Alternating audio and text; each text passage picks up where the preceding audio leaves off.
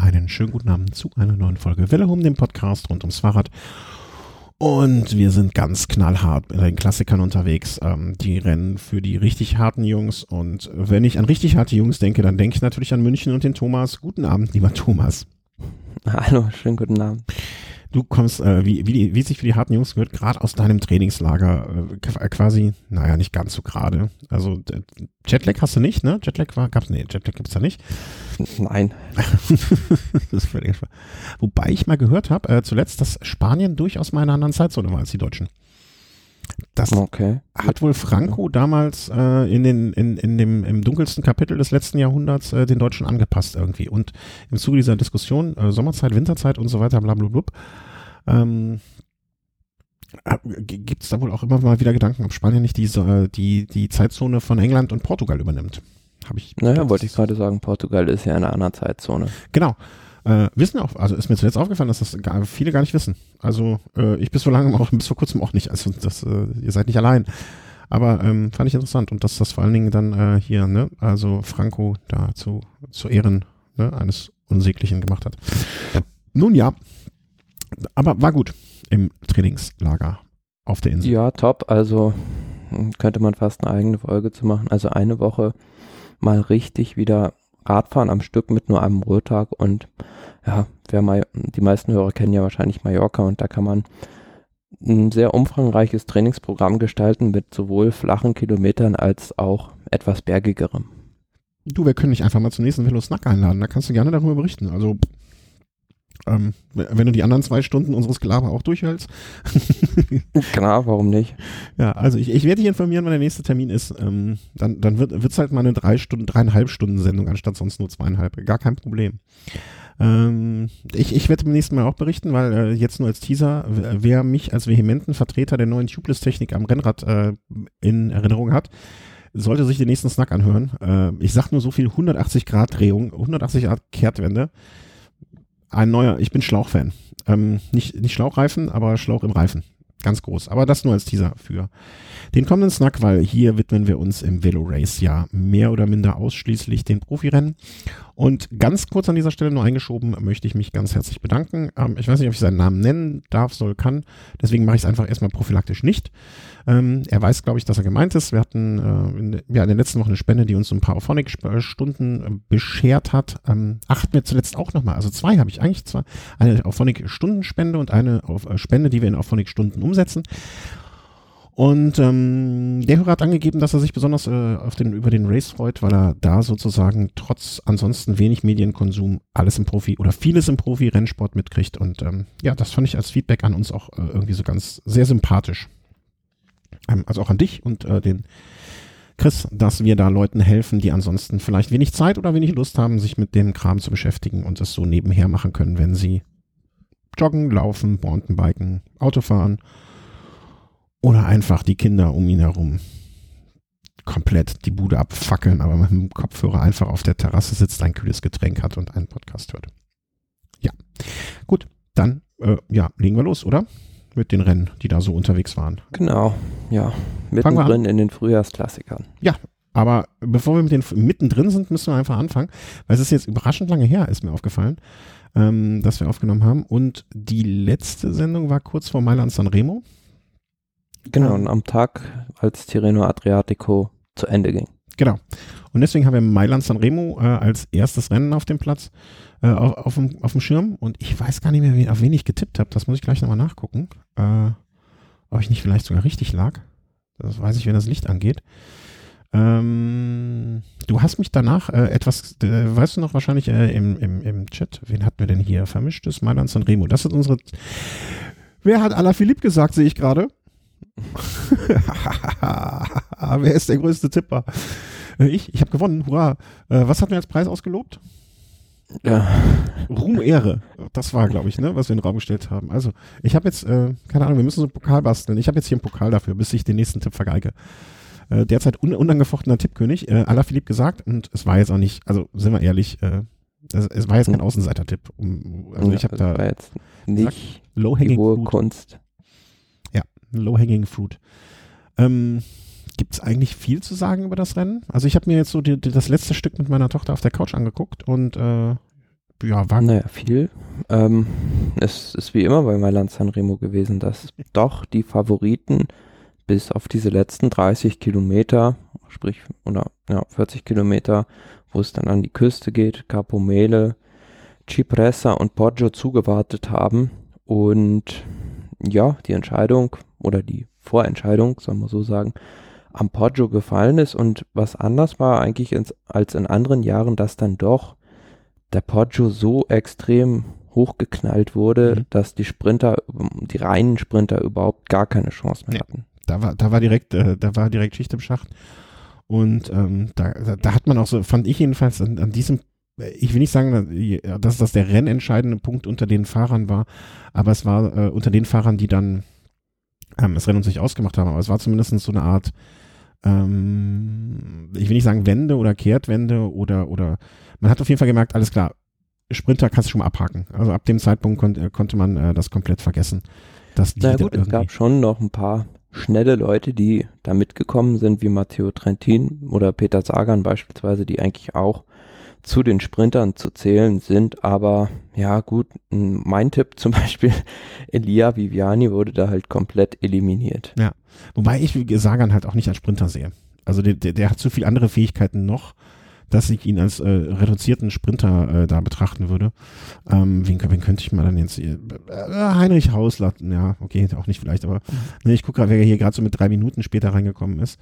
Ähm, es, war, es war auf jeden Fall so ein, so ein Wendepunkt im Rennen. Sagen, ich glaube, da können wir uns drauf einigen an, an dieser Stelle. Ja, und vor allem verantwortlich dafür der König Quickstep. Ich glaube, Stieber ist irgendwie zwei Minuten oder so Vollgas von vorne gefahren und dann ja, war das Szenario vorherzusehen, dass Alaphilippe einen drüber buttert mhm. und äh, da konnten, glaube ich, nur noch drei, vier Mann mitgehen und der Rest dieser elf Fahrer, die in der ersten Gruppe ankamen, beziehungsweise zehn Fahrer, die in der ersten Gruppe ankamen, die kamen dann von hinten wieder zurück in der Abfahrt vom Poggio. Ja, apropos Abfahrt, vielleicht können wir das äh, an der Stelle auch direkt äh, sagen.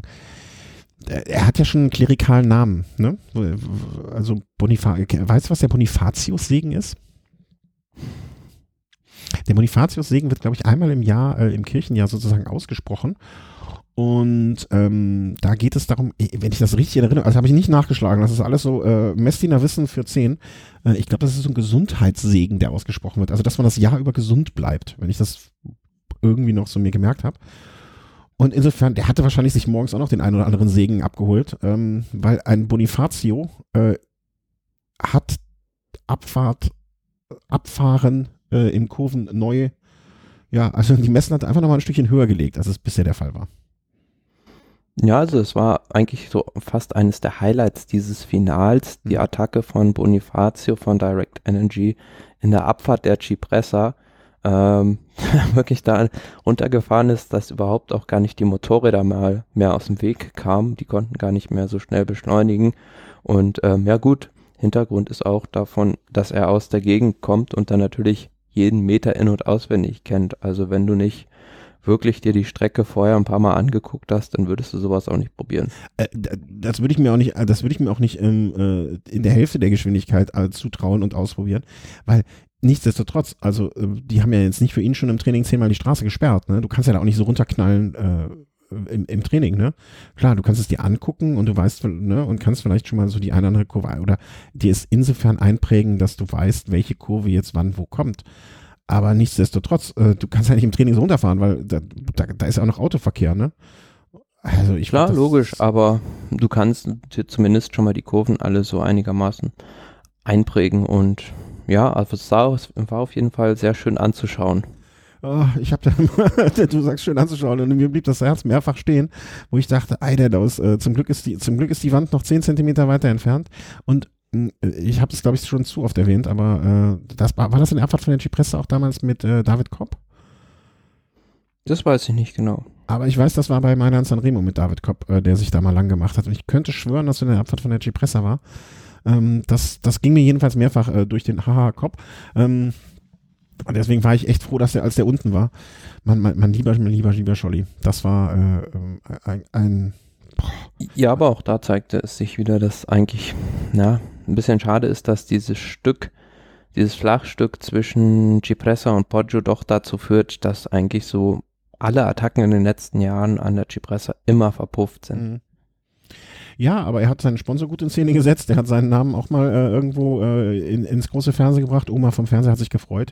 Das ist ja auch was wert. Ne? Und äh, in Zukunft weiß man, äh, andererseits wiederum, Bonifacio lässt man vielleicht nicht so einfach äh, Na gut, fahren. Ich glaube, der war sogar in seinem äh, Jahr als Neoprofi Fünfter oder Sechster bei dem Rennen. Von daher sollte ja, okay. man dem nicht zu viel Leine gewähren. Ja.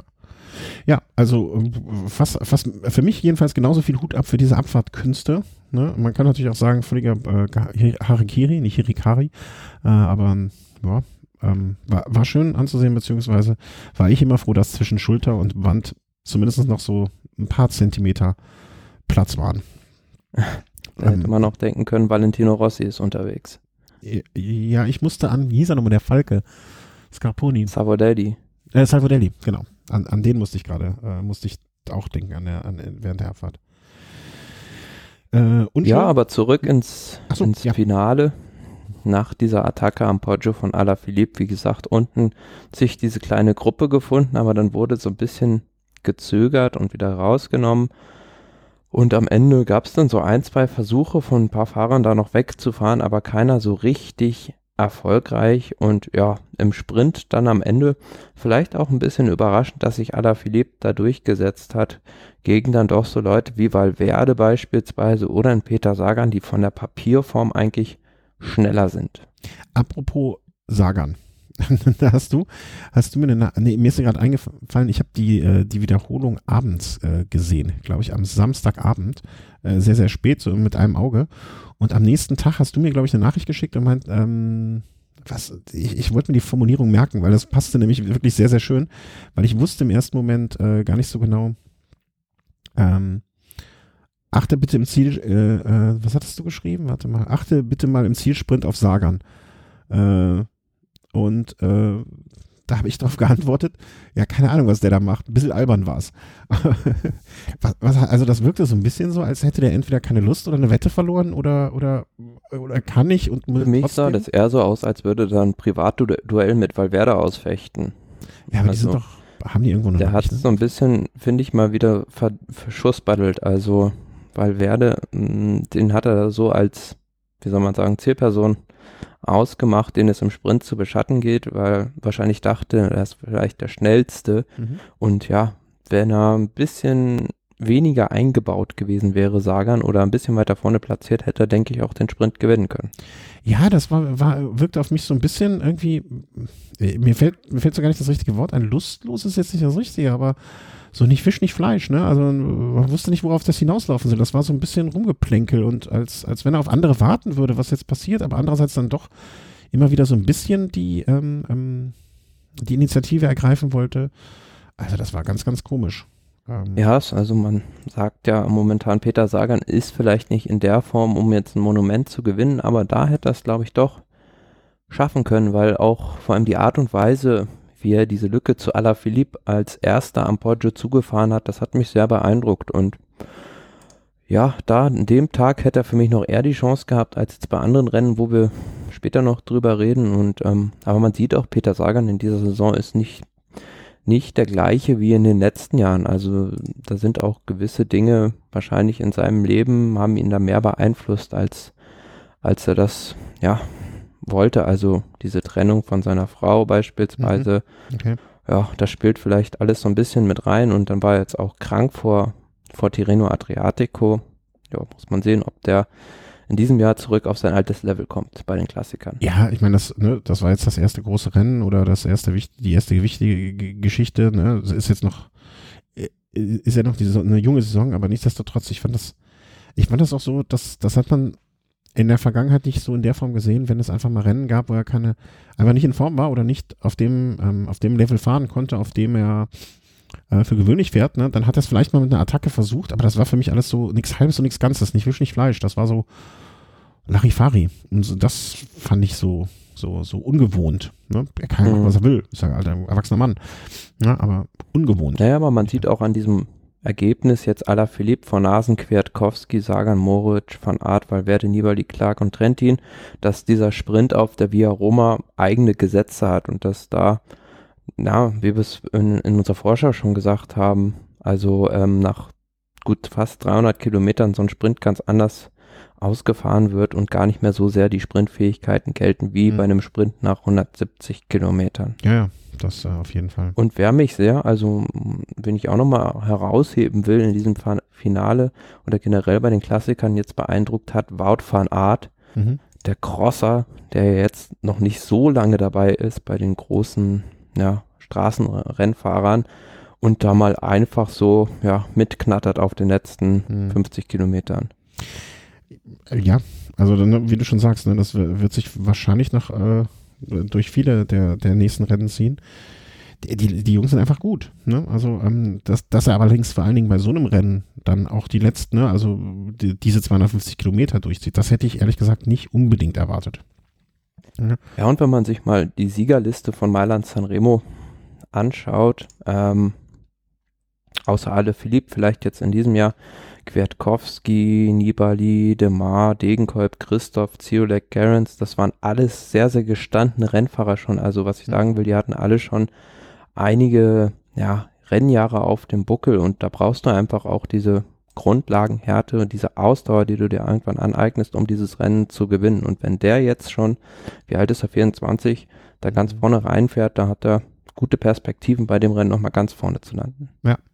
Auf jeden Fall, wenn er sich mal, ähm, wenn er sich auf das konzentrieren wird, und das wird er wahrscheinlich nach irgendwann nochmal im Laufe seiner Karriere, äh, dann wird das äh, ganz großartig. Die werden ja auch ein Großteil, also ich kriege morgen wahrscheinlich wieder Prügel von meinem deutlich Technik, äh, crosser-affineren Kollegen, ähm, aber die werden ja auch einen Großteil ihrer Zeit wahrscheinlich, mehr als genug Zeit auf dem Rad auf der Straße verbringen im Training, ne? Einfach für die Grundlage. Und, Klar. und Alaphilippe ist ja auch früher Crosser gewesen. Ja. Und ja, der also ist dadurch auch ein sehr kompletter Rennfahrer geworden. Also man sieht, wie der auch bergunter fährt. Das ist schon, gehört zu Crème de la Crème des Pelotons. Und, aber der Sieg völlig, völlig verdient auch. Also der hat die Strade Bianche schon gewonnen und wir haben ja letztes Mal schon drüber gesprochen, dass der einfach in der Überform ist momentan. Und es ist ja auch so, dass, also es ist ja, kommt ja immer mehr raus, dass die Fahrer, die vielleicht auch nicht von Anfang an nur auf dem Rennrad gesessen haben, ne, Sagan, ähm, damals Rasmussen und so, dass, dass die Leute, die vielleicht von extern noch kommen, aufgrund ihrer zusätzlichen Qualifikationen im Sinne von entweder motorisch oder ähm, ähm, ja, Spritzigkeit durch den Crosser oder was auch immer, äh, durchaus eine, sich die Eigenschaften eines normalen Straßenradfahrers dann relativ schnell aneignen können und einfach etwas mehr mitbringen, ne? Und dementsprechend auch vielleicht einen kleinen Vorteil haben. Ja, generell, halt, wenn du in deiner Kindheit irgendwie noch andere Sportarten betreibst, dann ist es natürlich sehr förderlich, wenn du dann erstmal so die Grundmotorik ausbildest, mhm. halt, also damit du halt gut das Gleichgewicht halten kannst. Und das ist halt alles was, auch was, was beim, beim Radfahren sehr wichtig ist. Also, ja, ich habe da immer dieses klassische Beispiel vor Augen, Yves Lampaert, mhm. der früher mal Judoka war. Ja, und der dadurch halt auch, ja, vielleicht sich also beim einen oder anderen Sturz genau. etwas besser abrollen kann. Ja, genau, das wollte ich, genau den Gedanken hatte ich auch, als du es gesagt hast. Ja. Ähm, Machen wir dann mal äh, weiter einfach mit diesen Randmeldungen noch, die jetzt äh, natürlich auch zur Bereicherung ge- äh, gehören. Hm. Ich, ich gebe ja zu, dass ich ab und zu mal auf der Webseite des Kölner Express, das ist hier sowas, sowas wie die etwas gutmütigere Bild-Zeitung. Also die Bild, äh, ich glaube, der Kölner Express ist so ein bisschen wie Bild-Zeitung ohne Politikanspruch und mit weniger Gossip. Und selbst da hat es diese Meldung hingeschafft. Ja, weil ich habe es... Äh, Äh, selbst da wurde dann gemeldet hier, äh, ne, das äh, Feuer und äh, ich dachte auch wirklich, mein, also mein Gott, man kann es auch übertreiben. Also wovon wir reden ist, äh, Pyrote- die Pyrotechnik, die jetzt aus den Stadien verbannt wird zusehends, äh, landet jetzt beim Radsport. Und also, ich weiß nicht, wie du zu Pyrotechnik im Fußballstadion stehst. Ich finde es auf der einen Seite manchmal, wenn man von außen betrachtet, es sieht, sieht es beeindruckend aus und ich kann dem auch eine gewisse Ästhetik abgewinnen. Ich habe letztens irgendwo äh, in dem Zusammenhang so, so ein, äh, das hast du bestimmt auch gesehen, das ging ziemlich viral, das war so ein Fußballspiel und da wurde, glaub, fuhr die Mannschaft zum Stadion. Ich weiß gar nicht, in welchem Land das ist. Irgendjemand hat mir das gesagt. Das war, glaube ich, was du meinst, in Sankt Petersburg. Ja, in, in, ich hätte jetzt auch auf Russland irgendwo getippt. Und da fuhr diese, das war, glaube ich, die Gästemannschaft und die fuhr so zum Stadion und der letzte Kilometer stand wirklich so ich sag mal, im zwei Meter Abstand jemand mit einer, mit einer, mit einem bengalischen Feuer und hat das so, sobald der Bus irgendwie kurze Entfernung davor war, ähm, wurde das gezündet und das war halt sehr synchron und der Bus ist dann auch sehr langsam gefahren, ne? Und ähm, das fand ich schon ein beeindruckendes Bild. Ich glaube, äh, da kann man auch gar nichts gegen sagen. Aber wo viele Menschen, da war ja auch nichts, was passieren konnte, groß, behaupte ich mal, ne? Also da waren keine Menschen mhm. nah, eng beieinander, aber die Dinger sind einfach auch schweinegefährlich. Und das oben auf einem Berg und dann auch noch in der Natur, wo so etwas entstehen kann wie jetzt, nämlich Feuer, hat das für mich keinen Platz. Ja, und vor allem, was noch dazu kommt, die Fahrer müssen ja durch diesen Rauch durchfahren und den einatmen. Ja, das stelle ich mir dann auch nicht so, un- also so ganz angenehm vor. Weil, ja, das würde ich sogar fast noch vernachlässigen, weil ich glaube, das ne, da ist ja auch also tief Luft. Ein hohes, hohes Risiko, wenn du halt äh, eine eingeschränkte Sicht im Peloton dann nur hast durch den Rauch. Ja, ja, also Sicht, klar. Ne? Also ich meine das jetzt mit dem Atmen, ne? Du holst vorher tief Luft, gehst du durch und dann, ähm, dann geht's. Ähm, aber ähm, ja, also unnötig, hört das auf. Ähm, also albern, finde ich. Äh, ja, aber es ist ja schon fast so eine Tradition. Also in den letzten Jahren war das auch immer, dass an der Capo Berta da Pyrotechnik gezündet wurde und ich weiß nicht, ob es immer die dieselben Leute sind, scheinbar schon, aber ja, gut, diesmal haben sie damit sogar dieses Feuer da ausgehen lassen und damit einen kleinen Waldbrand verursacht, der offenbar durch einen äh, anbeistehenden Feuerwehrmann im Keim erstickt werden konnte. Ja, wie ist das? Also das, äh, ich habe nur die Bilder gesehen und Fotos davon und dann dachte ich mir, ihr Pfosten, muss doch nicht sein, muss doch nicht sein. Ähm, Finde find ich, also macht mir, macht mir keinen Spaß zu sehen, um es so rum zu sagen. Nö, und aus äh, umwelttechnischen Aspekten sicherlich auch nicht so sinnvoll. Nee, auf gar keinen Fall. Also sich darüber markieren, dass andere Leute eine Kreuzfahrt machen oder hier der Feinstaub in den Städten und äh, dann an, auf der anderen Seite so ein Ding abfeuern, das äh, ist halt auch sehr bigot. Genauso wie das ganze Silvesterfeuerwerk in dem Zusammenhang. Ich, äh, da, da, also ne, sollen uns Zentrale geben, sollen Schönes geben, meinetwegen, aber das muss ja nicht sein. Und das, äh, der nächste Punkt, glaube ich, noch, äh, wo ich dann ausnahmsweise auch mal ein bisschen noch sagen kann dazu, mehr, mehr zu sagen kann. Ähm, du hast es ja immer schon gesagt, ne? Also die Fahrer, die als äh, im Prinzip ja auch ein Schaulaufen veranstalten für die Technik, die an ihren Rädern ist und manchmal da gar nicht so, ja, vielleicht hinterstehen oder doch hinterstehen oder man es nicht genau weiß. Äh, John Degenkolb war ziemlich sauer. Und hat, hat ein bisschen gemotzt und auf sein Rad geschimpft im Nachgang. Beziehungsweise, natürlich hat er nicht auf sein Rad geschimpft, weil das wird, wird der Sponsor ja ungern sehen. Aber richtig happy war er auch nicht.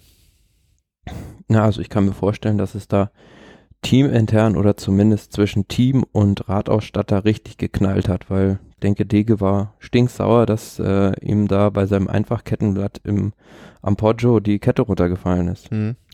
Wobei, das hat mir jetzt, eine, also, ne, also ich, ich glaube, die Technik, die er da am Rad hat, also für diejenigen, die für sich sowas interessieren, das war die neue A X S von SRAM, also jetzt auch, ich will es gar nicht, vom Monat ungefähr vorgestellt, also das war jetzt auch so in, im Sinne dessen äh, marketingtechnisch nicht der allergrößte Move, aber andererseits, die ist jetzt in aller Munde gewesen, ne, und äh, ist, wie gesagt, zu dem damaligen Zeitpunkt ungefähr vorgestellt worden. War halt damals so das heiße Ding und, ähm, nun ja, also, ne, weiß nicht, oder nee, wurde schon länger vorgestellt. Aber weiß man nicht. Also ich, hab, ich hatte es vorher gar nicht mitgekriegt, dass er einfach fährt. Also das habe ich nicht gelesen oder, oder nicht mehr gewusst. Also ich, ich, ich kann mir schon vorstellen, dass das eigentlich für die Fahrer, die äh, solche Rennen oder flacher fahren, äh, ich habe mich so ein bisschen in den Kommentaren von dem Artikel von Cycling News äh, umgetan. Da wurde ja auch schon spekuliert, dass das für Paris-Roubaix zum Beispiel auch das perfekte Setup eigentlich wäre. Ne, da springen ja auch gerne mal die Ketten runter. Ähm, eigentlich ist ja, es aber so, ich frage mich dann, wie das bei einem Einfachkettenblatt passieren kann. Nee, das weiß ich auch nicht. Also das ist mir auch klar, wenn er jetzt irgendwie äh, in, in dem Moment zu wenig Spannung drauf oder auf der Kette oder? Ja, ne, also wahrscheinlich, ich vermute eine ungesunde Mischung aus verschiedenen Faktoren, die es alleine nicht gemacht hätten, aber dann in der Summe vielleicht gemacht hätten. Ne? Irgendwie keine Ahnung, ich will nicht sagen, über einen Gullideckel gefahren oder einen Sprung oder sonst irgendwas gemacht, ne? Ein bisschen, bisschen Bewegung in der Kette, dann vielleicht in dem Moment auch noch kurz vorher geschalten und, äh, ne, also, äh, ich sag mal so, die Technik, die der da am Rad gehabt hat, die ist ja jetzt nicht irgendwie brandneu, sondern die ist für den Consumer schon vorgestellt und äh, ein Vögelchen hat mir geswitchert, dass manche Fahrer vom Team Katusha damit jetzt schon ein Jahr unterwegs sind, ungefähr. Ne, das ist jetzt also nichts irgendwie, was komplett oder nicht ein ganzes Jahr, aber schon längere Zeit mit unterwegs sind. Und das ist jetzt nichts, was so komplett neu ist. Und ich würde das einfach mal unter vielleicht dann auch Pech verbuchen. Also, ne, passiert halt. Soll nicht passieren. Mhm, aber auf jeden Fall war er dann ja jetzt beim E drei Preis wieder mit zwei Kettenblättern unterwegs. Ja, aber da, also ich weiß nicht, ob er das wollte. Ähm, äh, also er wollte das, klar. Aber da war ja die Argumentation auch, dass die Berge dort einfach steiler sind und dass es nötig wäre, zwei Kettenblätter zu haben. Ja, also ich, ich, ich weiß nicht, ob der Grund dafür darin liegt, dass er äh, einfach, dass ihm da das Kettenblatt runtergesprungen ist, oder ob der Grund dafür einfach ist, dass er ja einfach da auch die Notwendigkeit sah, da mit äh, zwei Kettenblättern zu fahren. Das kann ja auch durchaus sein. Ja. Bin gespannt. Also ich würde, ich würde meinen Titel als größter Tipper der Welt äh, im Podcast hier ähm, zumindest darauf wetten, dass er beim Paris-Roubaix auch mit einem Kettenblatt unterwegs ist. Hm. Ja, also, aber da werden bestimmt dann noch mehr Leute das nutzen. Also im letzten Jahr war es doch, glaube ich, so, dass Aqua Blue Sport so ein bisschen das Versuchskaninchen im Peloton war, die komplett damit ausgerüstet wurden, oder? Ja, da, da würde ich, aber das würde ich ungern vergleichen. Und zwar aus mehreren Gründen. Also bei Aqua Blue äh, war es so ein bisschen auch, also zum einen sind die auf einem komplett anderen ähm, System unterwegs, also nicht komplett anders, aber weitgehend auch anders im System unterwegs gewesen. Auf drei T-Rädern, das ja von Anfang an nur eigentlich dafür ausgelegt war, einfach zu fahren und nicht die Option bot, einfach oder zweifach. Ne? Also da, da, da war das keine Diskussion, zumindest zu Beginn fahre ich so oder so. Und ich meine auch, dass die äh, Komponenten nicht alle nur zu hundert Prozent von SRAM kamen, sondern auch teilweise von drei T. Also das war so eine ganz mhm. gute Mischung. Äh, in dem Fall jetzt hier Entschuldigung, ich muss da kurz abhusten oder, oder mich räuspern. In dem Fall war das ja so, dass das wirklich eine Anfang des Jahres oder im Frühjahr vorgestellte komplette Gruppe von SRAM ist, die diese Möglichkeit bietet, auch gerade fürs Zeitfahren. Ich meine, Toni Martin ist ja schon mal so manchen Zeitfahren auch mit einfach unterwegs gewesen. Ne? Also das ist ja jetzt auch nichts ganz Neues. Aber dieses ganze von System von SRAM ist halt sehr aufeinander abgestimmt, ne? Und hat zum Beispiel noch ein zehnfach Äh, Ritzel als kleinstes, nicht das L-fach und ähm, eine ganz andere Übersetzung bei den Zweifachblättern. Ne? Also du hast nicht mehr die dreiundfünfzig elf, äh, sondern hast dann, ich glaube, eine fünfzig zehn. Ich weiß jetzt nicht, wie bei den Profis, ob die da nochmal was Größeres haben, eine zweiundfünfzig zehn oder so. Ähm, also das ist schon alles sehr viel mehr aufeinander abgestimmt und durchdachter und aus einem Guss, als es im vergangenen Jahr war. Und ich kann mir vorstellen, also dass bei so gesche- bei vielen flachen Rennen jetzt die Vorteile des Einfachsantriebs da auch genutzt werden von den Fahrern. Also ich würde echt drauf wetten, jetzt bei diesen Ardennen-Klassikern, ähm, wie jetzt Flandern-Rundfahrt, ähm, was fällt mir, bei den Geschichten wird das vielleicht nicht so zum Tragen kommen. Aber bei den flachen, also jetzt Paris-Roubaix zum Beispiel, bin ich eigentlich sehr davon überzeugt, dass sie im Einfachantrieb fahren. Weil eigentlich kann, also es hat ja eigentlich nur Vorteile, wenn man mit dem Nein, ich stelle mir das nur schwierig vor, zum einen mit der Kettenlänge dann und dann mit der richtigen Spannung, weil bei Paris-Roubaix hast du halt eine extreme Belastung auch darauf, also du musst ja sehr flexibel sein, weil es ja ständig also hin und her springt, die Kette. Ja, aber das hast du ja über das Schaltwerk. Also und du hast ja die Kettenlänge, muss ja bei, ähm, bei, bei einem Zweifachantrieb, äh, muss ja noch mehr an Variabilität bieten. Ja, also dann, Klar, dann das stimmt, aber da erstmal Erfahrungswerte zu haben und das richtig einzustellen bei einem Einfachantrieb, ich, na, muss ich, man auch erstmal im Rennbetrieb ausprobieren. Ja, aber ich, ich bin da, also ich glaube zum einen, dass wir es im Training mehr äh, als ausreichend getestet haben. Dass, dass, dass ja, aber Training ist ja nicht Rennen. Ja, bin, das stimmt auch, aber ich, ich äh, also da, also ich glaube vom Technischen, also die, die Spannung der Kette, äh, vielleicht liegt es einfach daran, dass ich zumindest mal einen Tag auf so einem Einfachrad gesessen habe. Und die Vorteile deswegen vielleicht so eher, ne? Du brauchst dir auch keine Gedanken mehr machen mit Schalten. Ich meine, die Profis werden wahrscheinlich eh so internalisiert haben, dass die da nicht mehr groß nachdenken müssen, ne? Aber dass du jetzt überlegst, schalte ich jetzt noch einen Gang kleiner oder wechsle ich vorne das Blatt? Alleine diese Entscheidung, die man ja ab und zu, auch du ja, ne, gezwungenermaßen zwischendurch mal treffst und treffen musst. Alleine, dass das wegfällt, ne, erleichtert dir das äh, ungemein. Also vertrau mir. Also ich, ich, ich glaube, das wird noch äh, deutlich äh, öfter, werden wir das in diesem Frühjahr sehen. Und vielleicht auch sogar bei den großen Grand Touren, in, bei so Flachetappen und so weiter. Das Na, wir werden mal ein Auge drauf werfen, ob John Degenkolb ja? dann, da bei Paris-Roubaix damit unterwegs, unterwegs ist. Also ich wette, äh, wette meinen Titel darauf. Da äh, bin ich ganz völlig frei von Zweifeln. Vielleicht ist er bis dann ja nicht mehr verärgert.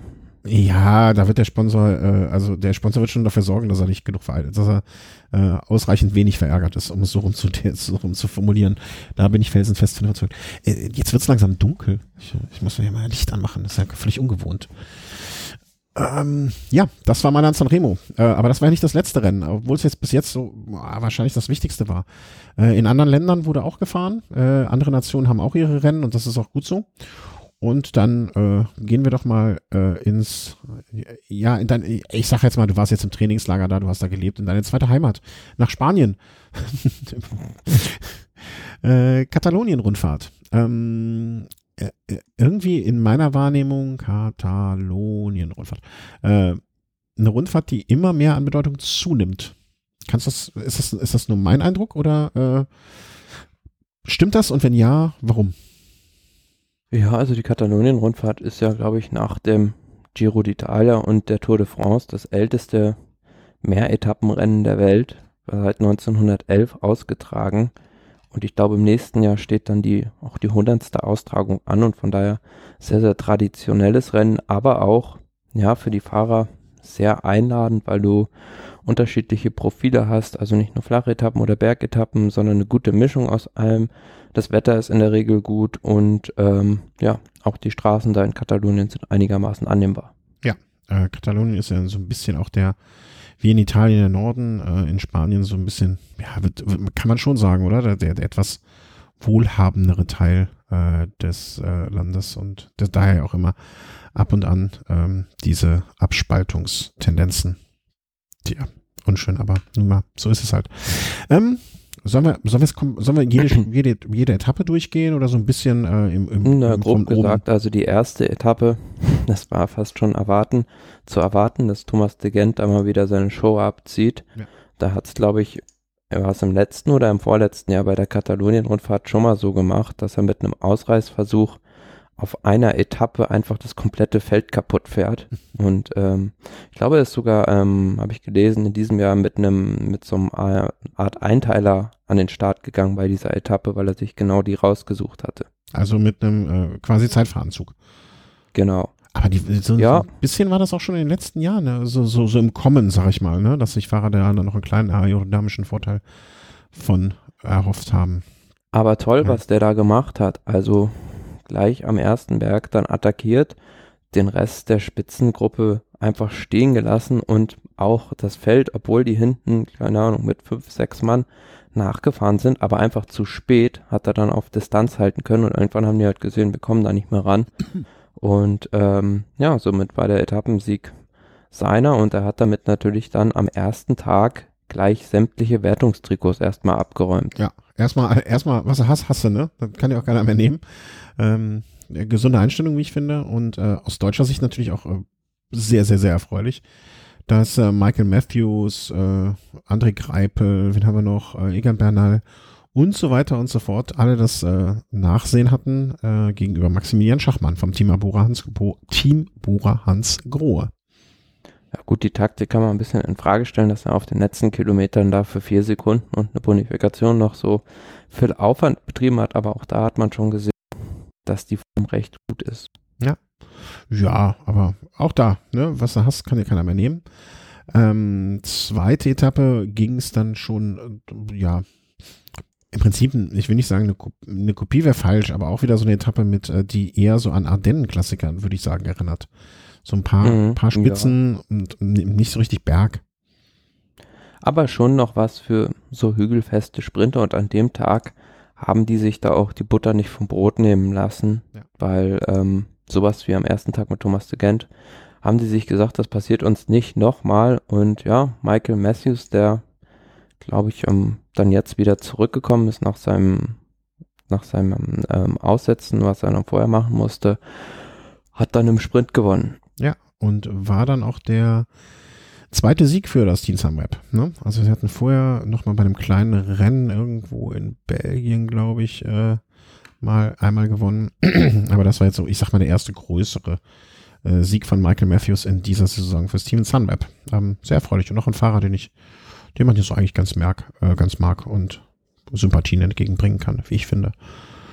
Ist mir, erinnere ich da was falsch oder? Nö, ne? Ist noch nie negativ irgendwie aufgefallen. Sympathischer Kerl. Mm, Nö, im Prinzip nicht. Nö, ne? Also ich tue echt nicht, dass ich ihn jetzt wieder mal verwechsel mit irgendjemandem, der schon mehrfach rumgepöbelt und geprügelt hat. Ähm, ja, äh, nächste Etappe, äh, Etappe Nummer drei ging dann. Äh, ja, da kamen dann jetzt zwei Berge an. Ich wollte wollt mal ansagen, wie es heißt, damit ich mir in Spanisch mich blamiere. San Fel, ach nee, wir sind in Spanien. San Fel, nee, Sant Felu. Katalonien. Äh, Katalonien, Entschuldigung. Ja, Katalan kann ich nicht. Es ging zum Falter. Falter zweitausend. Klingt, klingt wie, klingt wie ein, wie ein äh, Disco, Discos, Disco, äh, neunziger-Song. Falter zweitausend. Ähm, ja, Anlauf. Anlauf genommen und hoch ging's, würde ich sagen. Ja, das war schon mal eine richtig, richtig harte Bergankunft und man hatte spekuliert, ähm, ob Thomas De Gent das Trikot verteidigen kann. Zwischendrin sah es nicht so aus, weil Sky da Alarm gemacht hat. Und ähm, er hat es zum Schluss dann aber doch noch um siebenundzwanzig Sekunden tatsächlich gerettet. Aber was da vorne abging, das war halt schon krass, wie sich dann Quintana, Bernal, Dan Martin, Adam Yates und Miguel Ángel López da duelliert haben. Mhm. Da, das, das hat war, richtig wäre Spaß gemacht, dazu Grand, zu gucken. Grand, Grand Tour würdig gewesen, auch was ich gelesen habe. Ne? Also äh, Quinta, ist das der Quintana, den wir kennen aus den vergangenen Jahren? Oder äh, gibt es da noch einen dritten Bruder, der irgendwo aus der Kiste gekommen ist, der, der bisher dato versteckt war? Ähm, was ist da los? Also, was, also ich bin ja nur positiv überrascht, äh, dass das nicht mehr der zaudernde, langsam, äh, zaudernde, abwartende Quintana ist. Ja, vielleicht liegt es auch an diesem Trainerwechsel, den wir schon mal angesprochen haben, dass er jetzt von Michele Bartoli betreut wird. Aber ja, also vielleicht wird in diesem Jahr dieser Sueño Amarillo, also der gelbe Traum, endlich wahr von Quintana. War an dem Tag, ja, Bernal und Quintana, die sich da als die stärksten erwiesen hatten, eigentlich. Yates, da war zwischendrin auch abgehängt. Das war schon allererste Sahne, wie die sich duelliert haben. Das hat schon richtig Spaß gemacht, dazu zu gucken. Und ähm, was ich ja auch, ähm, nun ja, was, was hält man denn von einem Froome? Ja, also das ich ist auch ich habe jetzt nur, ich habe jetzt nur drüber müssen, ähm, gelesen und wenig gesehen, äh, wenn einmal nur so ausschnittshaft. Äh, was, was, was sagst du mir über über meinen Chris? Bezeichnend fand ich ja am ersten Tag, als Chris Froome dann, ich weiß, glaube ich, war es am ersten oder am zweiten Tag, Chris Froome gestürzt war, ich glaube am zweiten Tag, ah, ja, ja. dass äh, kein einziger Helfer zurückgepfiffen wurde. Ja, alle, also im Prinzip wusste man zu dem Zeitpunkt schon, hier wird für Bernal gefahren und für niemand anderen sonst. Ja, und das ist ja im Prinzip schon, ich will nicht sagen, eine Meuterei gegen den Kapitän, aber... Na, nein, nein, nein, nein. Also vielleicht auch gar nicht, vielleicht im Gegenteil.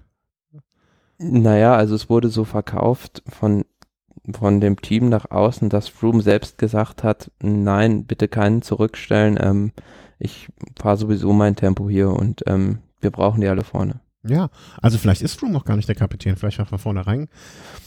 Ja, das war klar von vornherein, dass er nicht der Kapitän Eben. war, aber selbst wenn du, na stell dir das mal vor, zu Zeiten eines Mikel Indurain oder eines Bernard Hinault, wenn die einen schlechten Tag hatten, dass dann da kein Helfer dabei wäre, da wäre hinterher wär aber im Teambus der Teufel los gewesen. Ja, aber das, Moment, also ich, ich werte das alles positiv, das kann man doch auch einem Froome mal äh, positiv auslegen, dass man sagt, okay, ähm, er weiß, dass er in schlechter Form ist, ja, er weiß, dass er hier nichts reißen kann, er, er, er weiß, dass er maximal als Taxifahrer noch unterwegs ist, warum, äh, warum ihm dann hinterher, äh, warum ihm nicht auch zum Kompliment oder zum, zum, zum, also ihm dafür Anerkennung entgegenbringen, dass er sagt, äh, alles klar, Ähm, gute Eigenschaft von ihm. Naja, aber ich finde, keine Ahnung, man hätte ihm ja ruhig ein, zwei Leute abstellen können. Also so Christian Knees, das hätte denen ja wahrscheinlich nicht wehgetan, wenn der jetzt hinten bei Froome geblieben wäre.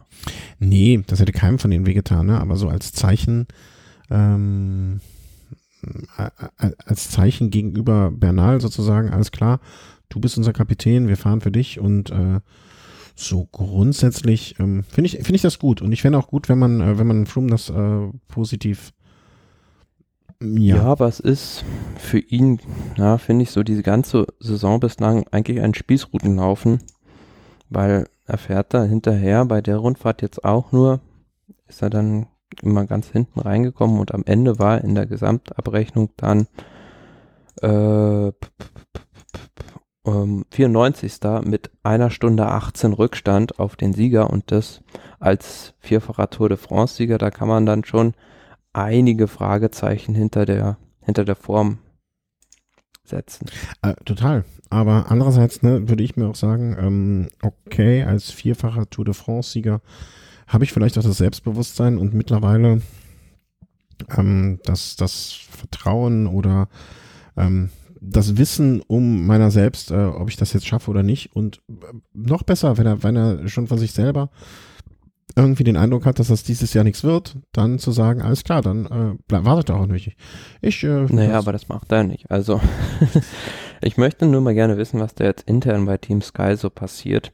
Ja, klar. Wie man da jetzt vielleicht eventuell schon in Richtung Tour de France denkt und ja, also ich glaube, das könnte in diesem Jahr viel eher ein Problem werden mit Thomas und Froome und dann vielleicht noch einem Bernal, der zwar schon den Giro gefahren hat, aber vielleicht auch da so auf eigene Ambition ein bisschen schielt, bei der Tour de France da diese drei Tenöre unter einen Hut zu bringen.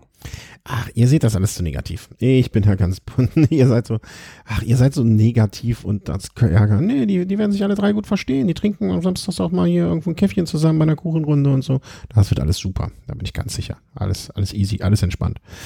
Ähm, äh, Etappe Nummer drei äh, waren wir stehen geblieben, als ich den Froome-Einwurf machte. Wie du schon sagst, das Adam Yates ist wieder rangefahren und hat das Ding am Ende des Tages gewonnen. Ähm, weiter De Gent noch äh, ganz vorne, blieben noch die Etappen vier auch hügelig. Ähm, ja, vier war auch eine Bergankunft, eine schwierige. Ja, aber auch mit, Hü- mit ordentlich Hügeln davor, ne? Also das kann man und da, verhindern. Ja, war vielleicht mal so das Be- Beispiel, war, dass nicht immer unbedingt der stärkste Fahrer gewinnt, aber der cleverste, weil, oder der, der am couragiertesten ist, weil Miguel Ángel López war vielleicht nicht der stärkste, aber hat einen taktisch günstigen Moment ausgenutzt, ist weggefahren und hat dann voll durchgezogen als einziger der Favoriten bis zum Ziel.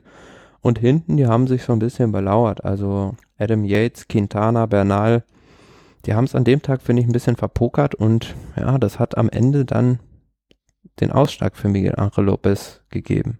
Und äh, Thomas De Gent hat wahrscheinlich äh, zumindest bis zu diesem bis zu diesem Saisontag äh, den Preis für den größten Absturz eines Team eines äh, Manns im Niedertrikot bekommen, denn er ist von Platz eins auf Platz dreißig abgerutscht, äh, wo ich sagen muss, das, äh, da, da hat er sich in den Tagen vorher wirklich ordentlich verausgabt.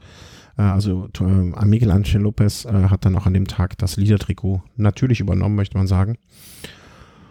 Ja, und dann ging es weiter, ne, Platz, äh, Quatsch, Platz, äh, Etappe Nummer fünf war dann wieder eher was für die, äh, für die schnellen Leute am Ende. Ja, und da kann man sagen, ähm, äh, Glückwunsch, Herr Schachmann. Äh, den, den, den, die, äh, die Dame am richtigen Moment gezogen. Ja, Maximilian Schachmann war eine Ausreißergruppe mit vorne und ähm, ich glaube, Amador aus der Movistar-Mannschaft war noch mit dabei, unter anderem, wollte aber gar nicht so recht da mitfahren und ähm, dann hat Maximilian Schachmann dieses Ding einfach in bester Jens Vogt-Manier zu Ende gefahren. Hat natürlich auch ein bisschen davon profitiert, also er hat die anderen Mitausreißer an der letzten Welle stehen lassen und hat dann aber auch davon profitiert, dass hinten bei der Verfolgungsjagd ähm, das Team Sunweb sich da abgeräumt hat und ich glaube Keldermann war es dann, der da gestürzt war.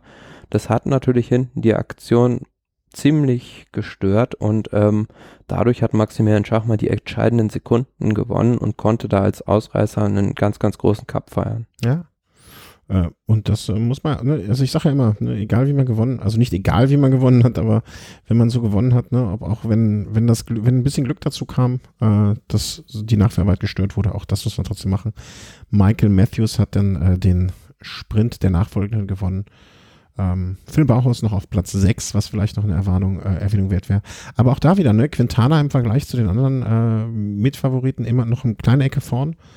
Und, äh, na gut, zwei Plätze vor Lopez, das ist jetzt auch nicht der Rede wert. Aber am Gesamtklassement hat sich dadurch auf den ersten zehn Rängen nichts getan. Am nächsten Tag, ich will nicht sagen äh, Duplizität der Ereignisse, aber auch wieder so eine Ankunft. Äh, ich glaube, ein bisschen hoch ging es am Ende, aber sonst auch eher flach vorher.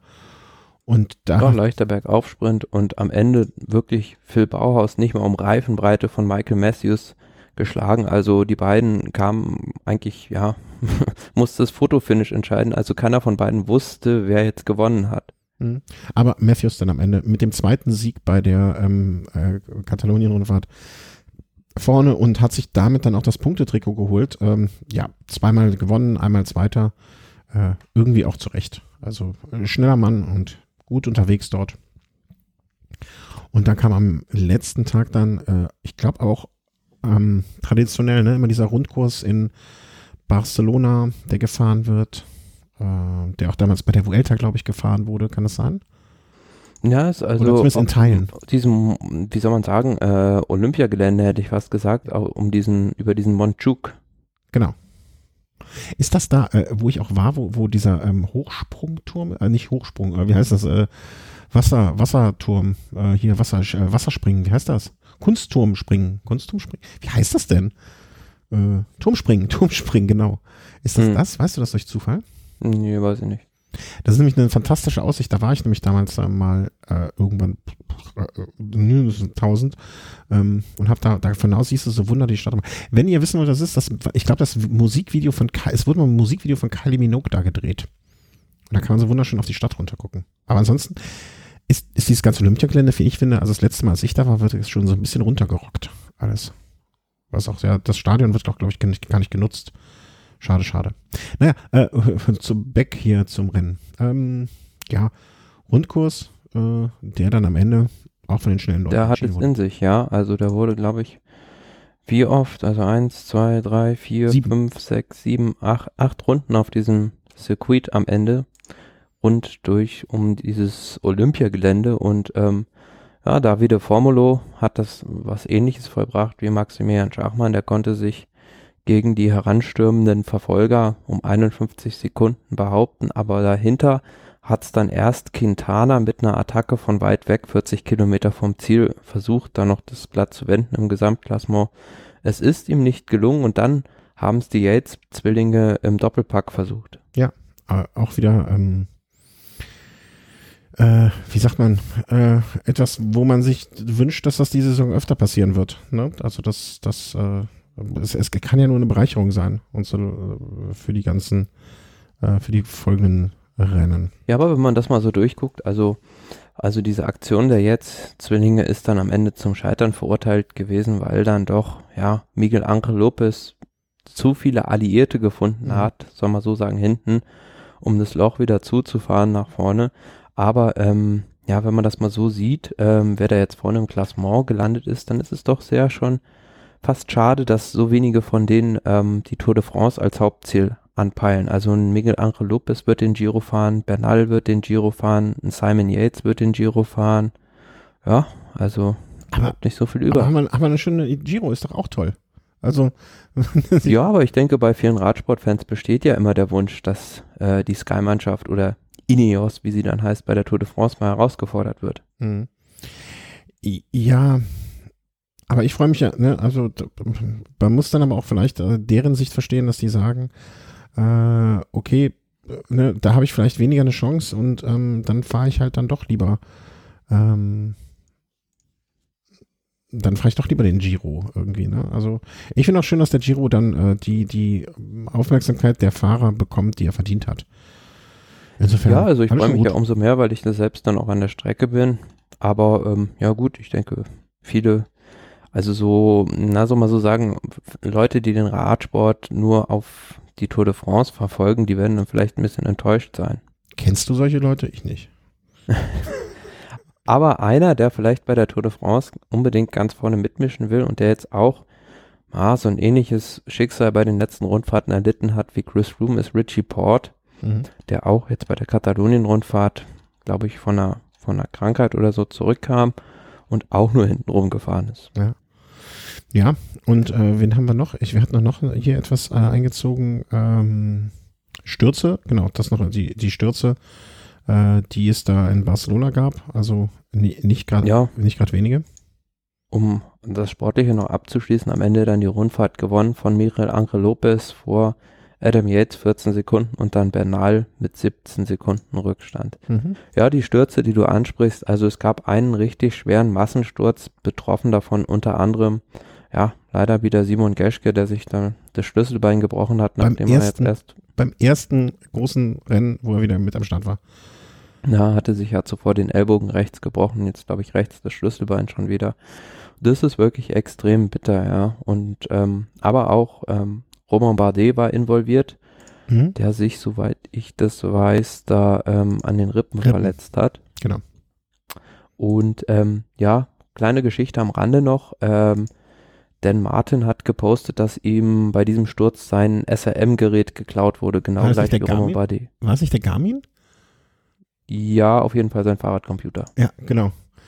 Aber das fand ich noch nicht mal das Lustige. Weißt du, was ich das Lustige daran fand? Also was heißt lustig? Das ist natürlich überhaupt nicht lustig. Er hat ja in diesem Tweet oder, oder in der Meldung darum gebeten, dass man ihm wenigstens die Daten schicken soll. Das fand ich ganz, ganz putzig, weil ähm, ein S R M ist natürlich jetzt sehr, sehr, sehr teuer. Also ne, da bezahlt es ja auch mal ein paar, ein paar Steine für. Ein Garmin würden sie wahrscheinlich vom Sponsor nochmal schnell zugekriegt, äh, zugesicht bekommen. Aber dass ihm die Trainingsdaten so wichtig waren, das fand ich, äh, fand ich auf eine gewisse Art sehr sympathisch. Also äh, ähm, äh, coole, coole Reaktion je- jedenfalls. Also ne, das. Ja, aber so doof das vielleicht auch für den Martin klingen mag, also wäre vielleicht mal ganz spannend, da seine Powerfiles zu sehen. Ach du, ich weiß nicht, ne, ähm, wie jetzt den Martin damit umgeht, ne? Aber du kannst ja schon bei manchen, bei manchen Fahrern äh, laden die das ja auch hoch und äh, da, da machen die ja schon, Geheimnis, aber auch nicht bei allen Rennen und ähm, viele tun da auch so eine Geheimniskrämerei drum. Also ja. Würde mir da auch mehr Transparenz wünschen. War es nicht Tom Dumoulin, der als erster der mhm. großen Klassementsfahrer mal von der letzten, vom Giro, glaube ich, seine Daten veröffentlicht hatte sogar? Ja, ja, ja. Ja. Also ne, man muss das ja vielleicht auch nicht unbedingt während des Rennens machen. Ne? Also du musst ja nicht irgendwie abends die als erstes deine Daten öffentlich da preisgeben, damit die Konkurrenz auch vielleicht weiß, wie du drauf bist. Aber so nach einer Grand Tour das äh, da veröffentlichen und zu sagen, ey, guck mal hier, mag Gründe geben, das nicht zu tun. Ähm, muss, muss jeder am Ende des Tages für sich selber entscheiden. Na, aber ich glaube, auf lange Sicht wird das irgendwie kommen, dass dann auch ähm, live im T V, also interaktiv der Zuschauer dann die Wattdaten jedes Fahrers ansteuern kann. Ja, ja, doch, das glaube ich auch. Und äh, würde, würde ich jetzt aus Fahrersicht auch kein, wie soll man sagen, kein größeres Problem sehen. Naja, das ist dann natürlich schon vielleicht ein kleiner Nachteil, wenn dann der Teamchef des gegnerischen Teams sehen kann, okay, der ist gerade jetzt bei der und der Wattzahl, mehr kann der ja gar nicht fahren. Du meinst, dass dadurch die Pokerei noch größer wird? Ja, oder halt einfach ein Team ge- gezielt da eine Schwäche ausnutzen kann. Ja, aber vielleicht mache ich dadurch, dass ich in dem, ne, das ist jetzt äh, ganz, ganz große, ganz äh, weite, tiefe Spekulation, aber vielleicht mache ich auch dadurch, dass ich in dem Moment einfach wirklich bewusst ein bisschen weniger Watt trete, äh, bereite ich quasi den Angriff der anderen vor, weiß aber schon vor denen, dass sie jetzt angreifen und so weiter und so fort. Ähm, Was es befeuern würde, wäre wahrscheinlich wieder den Teamfunk. Ne? Dann werden die Fahrer wieder, dann sind sie ja nicht nur selbst gesteuert, nicht nur, also ne, steuern sie sich nicht nur selber, sondern werden ja jetzt, ne, fühlen sich ja jetzt auch noch, äh, also, also ne, steuern sich ja gegenseitig dann auch noch und äh, ich, ich, also ich fände es schöner, wenn das, äh, wenn das nicht gezeigt wird, glaube ich, und äh, aber hinterher veröffentlicht, für die Leute, die sich wirklich dafür sehr interessieren und sich da unbedingt durch, äh, durch, durch Datenmengen wühlen wollen. Dass sie das zumindest können, wenn sie den Wunsch da hegen. Also ja, aber apropos Sachen einkassieren oder in dem Fall verschenken. Ich fand so diese Geste von Egan Bernal ganz toll, der auf der, glaube ich, vorletzten Etappe war es, ist ihm jemand ins, ins Hinterrad gefahren und dann ähm, na, war seine Schaltung kaputt und er musste die letzten Meter sein Rad ins Ziel tragen, also was ja zulässig ist. Und dann hat er da einfach seinen Bidon aus dem Käfig genommen und dem den Zuschauer in die Hand gedrückt. Und der hat ja. sich natürlich tierisch gefreut. Ja, also ich, ich, ich komme auch nicht umhin äh, zu glauben, dass das ein sympathischer Kerl ist. Ja, klar. Also ich finde das auch, so wie der sich gibt. Und das ist alles noch nicht so, wie soll man sagen, so Profi- ferngesteuert. Ja, und so, ja genau, und so abgezockt ist vielleicht ein bisschen zu hart, aber zu abgebrüht auch nicht, das hat alles so eine so komplett negative Konnotation, aber so, als wenn der zumindest sich jeden Tag noch ein bisschen darüber freuen oder wundern würde, was da passiert. Aber nee, das auch nicht, dafür ist er schon zu gut, aber so, äh, fällt mir schwer, die richtige Formulierung zu finden, aber als, ne, also als käme das so nicht wirklich ab, äh, berechnend, ne, als wäre der noch so ein bisschen un, na, äh, mir fällt noch das richtige Wort dafür ein heute, hoffe ich mal. Ähm, ja, also wer ein bisschen Spanisch kann, ähm, dem kann ich immer nur empfehlen, also dessen YouTube-Kanal zu folgen, ähm, der wird von seiner Freundin, das ist glaube ich betrieben, und die machen da immer ganz lustige Sachen auch. Okay. Ja, habe ich noch nicht verfolgt. Ich bin aber, ja, YouTube ist auch irgendwie nicht mein Medium, aber das ist ja nicht schlimm. Ähm, auch, auch noch, ne, deswegen hatte ich eben schon den Begriff des Taxifahrers äh, in den Raum geworfen. Eins der wahrscheinlich von der Katalonien-Rundfahrt meist benutztesten Bilder und gesehensten Bildern war natürlich auch das Bild, äh, wie Chris Froome Bernal ähm, ins Ziel fährt, äh, er bei ihm auf dem Lenker sitzt. Und äh, schön fand ich da drunter, die, äh, irgendeiner hatte den äh, unter diesem, äh, wie soll man sagen, unter dem Bild gepostet dann, äh, mein Sohn, eines Tages wird das alles dir gehören. Das fand ich als, äh, das äh, fand ich genau richtig äh, in dem Zusammenhang. Hallo? Ja. Ja, achso, da bist du da. Ja, dann können wir doch eigentlich äh, ähm, äh, ja, was vielleicht noch eine ganz lustige ja? Aktion war, so, also wir haben ja in der Vergangenheit auch so viel über diese Ehrendamen diskutiert, ob das so sinnvoll ist. Da haben sich die Organisatoren der Katalonien-Rundfahrt da wirklich mal was recht Lustiges einfallen. Also die haben da einfach, na, wie soll man sagen, jemanden ja. in so einem Kostüm auftreten lassen.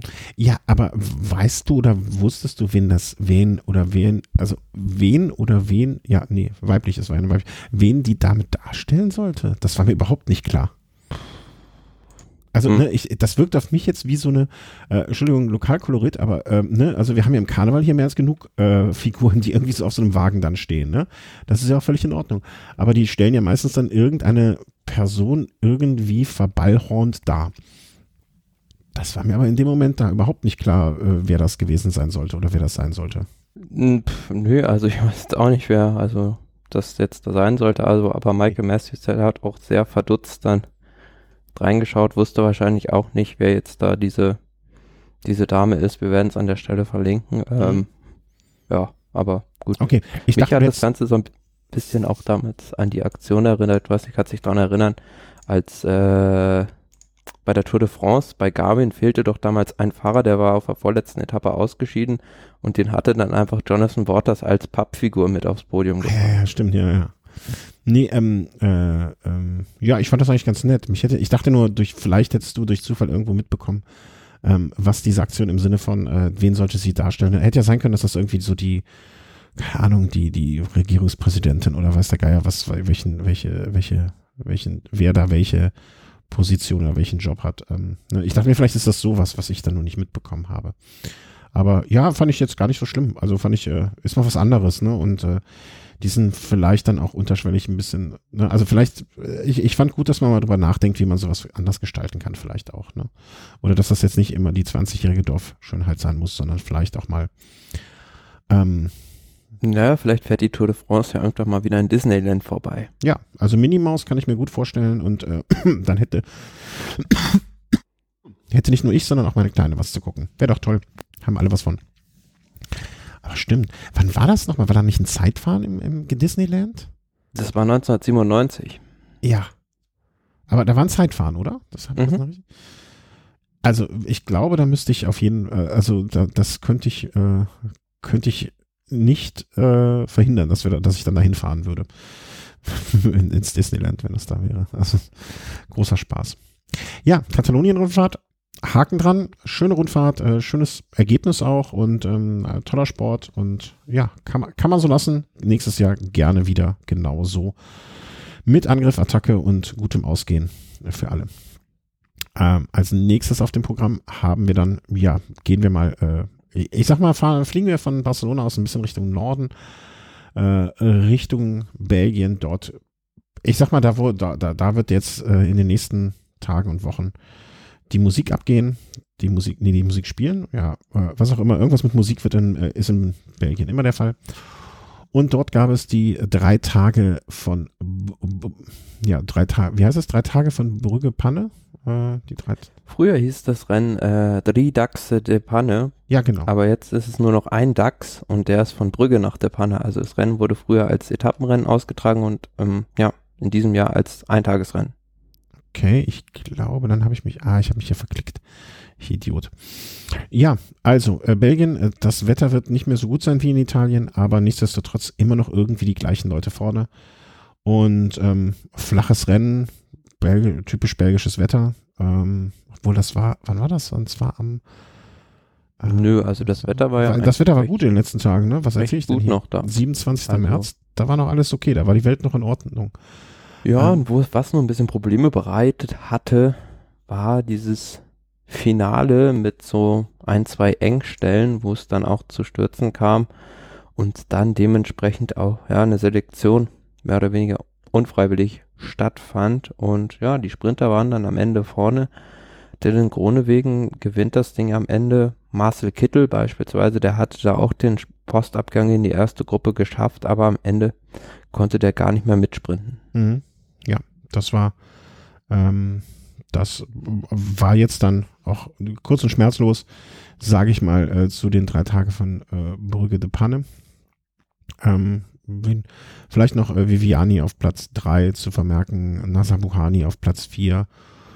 Wen haben wir da noch? Den, so von den, ja, kann man sagen. Ähm, müssen wir, gibt es noch mehr darüber zu sagen? Ich glaube. Ja, also ja? diese eine Szene. Was habe ich verpasst?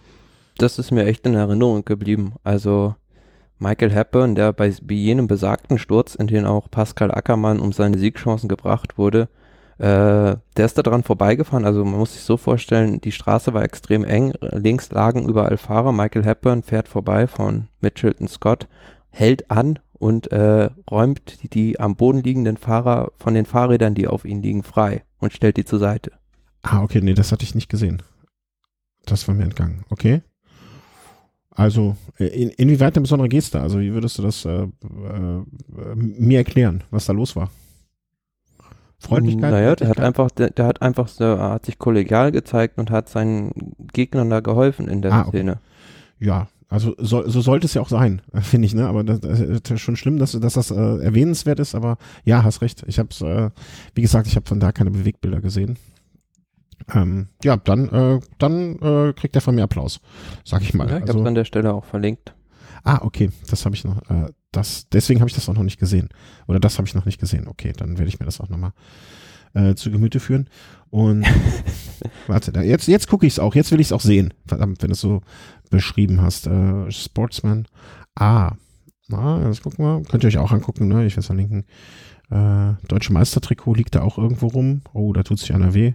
Uh, beschreibe ich mal. Okay, Mitchelton Scott, er stellt erstmal sein Rad ab, sehr, sehr schön, erstmal äh, Verkehr machen und dann räumt er auf. Der, der hat auch, äh, der hat vielleicht zu viel Aufräumdokus. Dann räumt er noch den, den liegenden Fahrer um. Ja, doch, das ist nett, das kann man so sagen. Da ging ja eh nicht weiter, ne? Also bevor man... Nö, also mussten ja eigentlich alle warten und dann ja. hat er da auch den anderen, die anderen befreien können. Eben, so sage ich das ja, ne? Bevor man blöd, rum, blöd, blöd rumstellt, wenigstens etwas machen. Das ist äh, sehr löblich. Doch, äh, teile ich deine Einschätzung. Äh, gute Geste. Äh, eine der im, immer noch äh, lustigsten äh, Namen im Rennpeloton, die, das frühere, ähm, der frühere E drei Preis, glaube ich, ne? Mhm. Und jetzt die Pink Bank Classic. Ich muss mich immer wieder über diesen Namen äh, naja, amüsieren ist das Falsche, weil wir können ja froh sein, dass es so ein, ähm, dass es einen Sponsor gibt, der dort da die Verantwortung übernommen hat. Nichtsdestotrotz, die Pink Bank Classic, äh, auch ein äh, Rennen in den äh, in Belgien. Wenn man sich mal anschaut, ich, ich würde gerne mal sehen, ähm, so, falls einer der Hörer weiß, ob es das gibt, wäre das sehr schön, wenn er es mir mitteilen würde. So eine so eine Karte von Belgien, wo alle diese Rennen eingezeichnet sind als Strecke. Ja, das wird ein sehr kleiner Radius sein. Also die bewegen sich ja eigentlich immer mehr oder weniger auf denselben Anstiegen bei diesen Rennen und auch dieser E drei Preis oder diese Pink Bank Classic, wie sie jetzt heißt, ist im Prinzip eine Mini-Version der Flandern-Rundfahrt, nur etwas kürzer, aber viele Anstiege aus diesem Rennen finden sich auch am nächsten Woche bei der Flandern-Rundfahrt wieder und deshalb ist diese Generalprobe, will ich schon fast sagen, schon ein guter Fingerzeig mhm. dahin, wer denn da auch vorne landen kann bei der Flandern-Rundfahrt. Ja, und äh, wer landet da vorne? Also sehr, sehr löblich und äh, mit Sicherheit, äh, ähm, wie viel hast du vom Rennen gesehen? Möchtest du kurz was zum Rennverlauf sagen oder sollen wir einfach direkt vom, äh, vom Ergebnis her bewerten?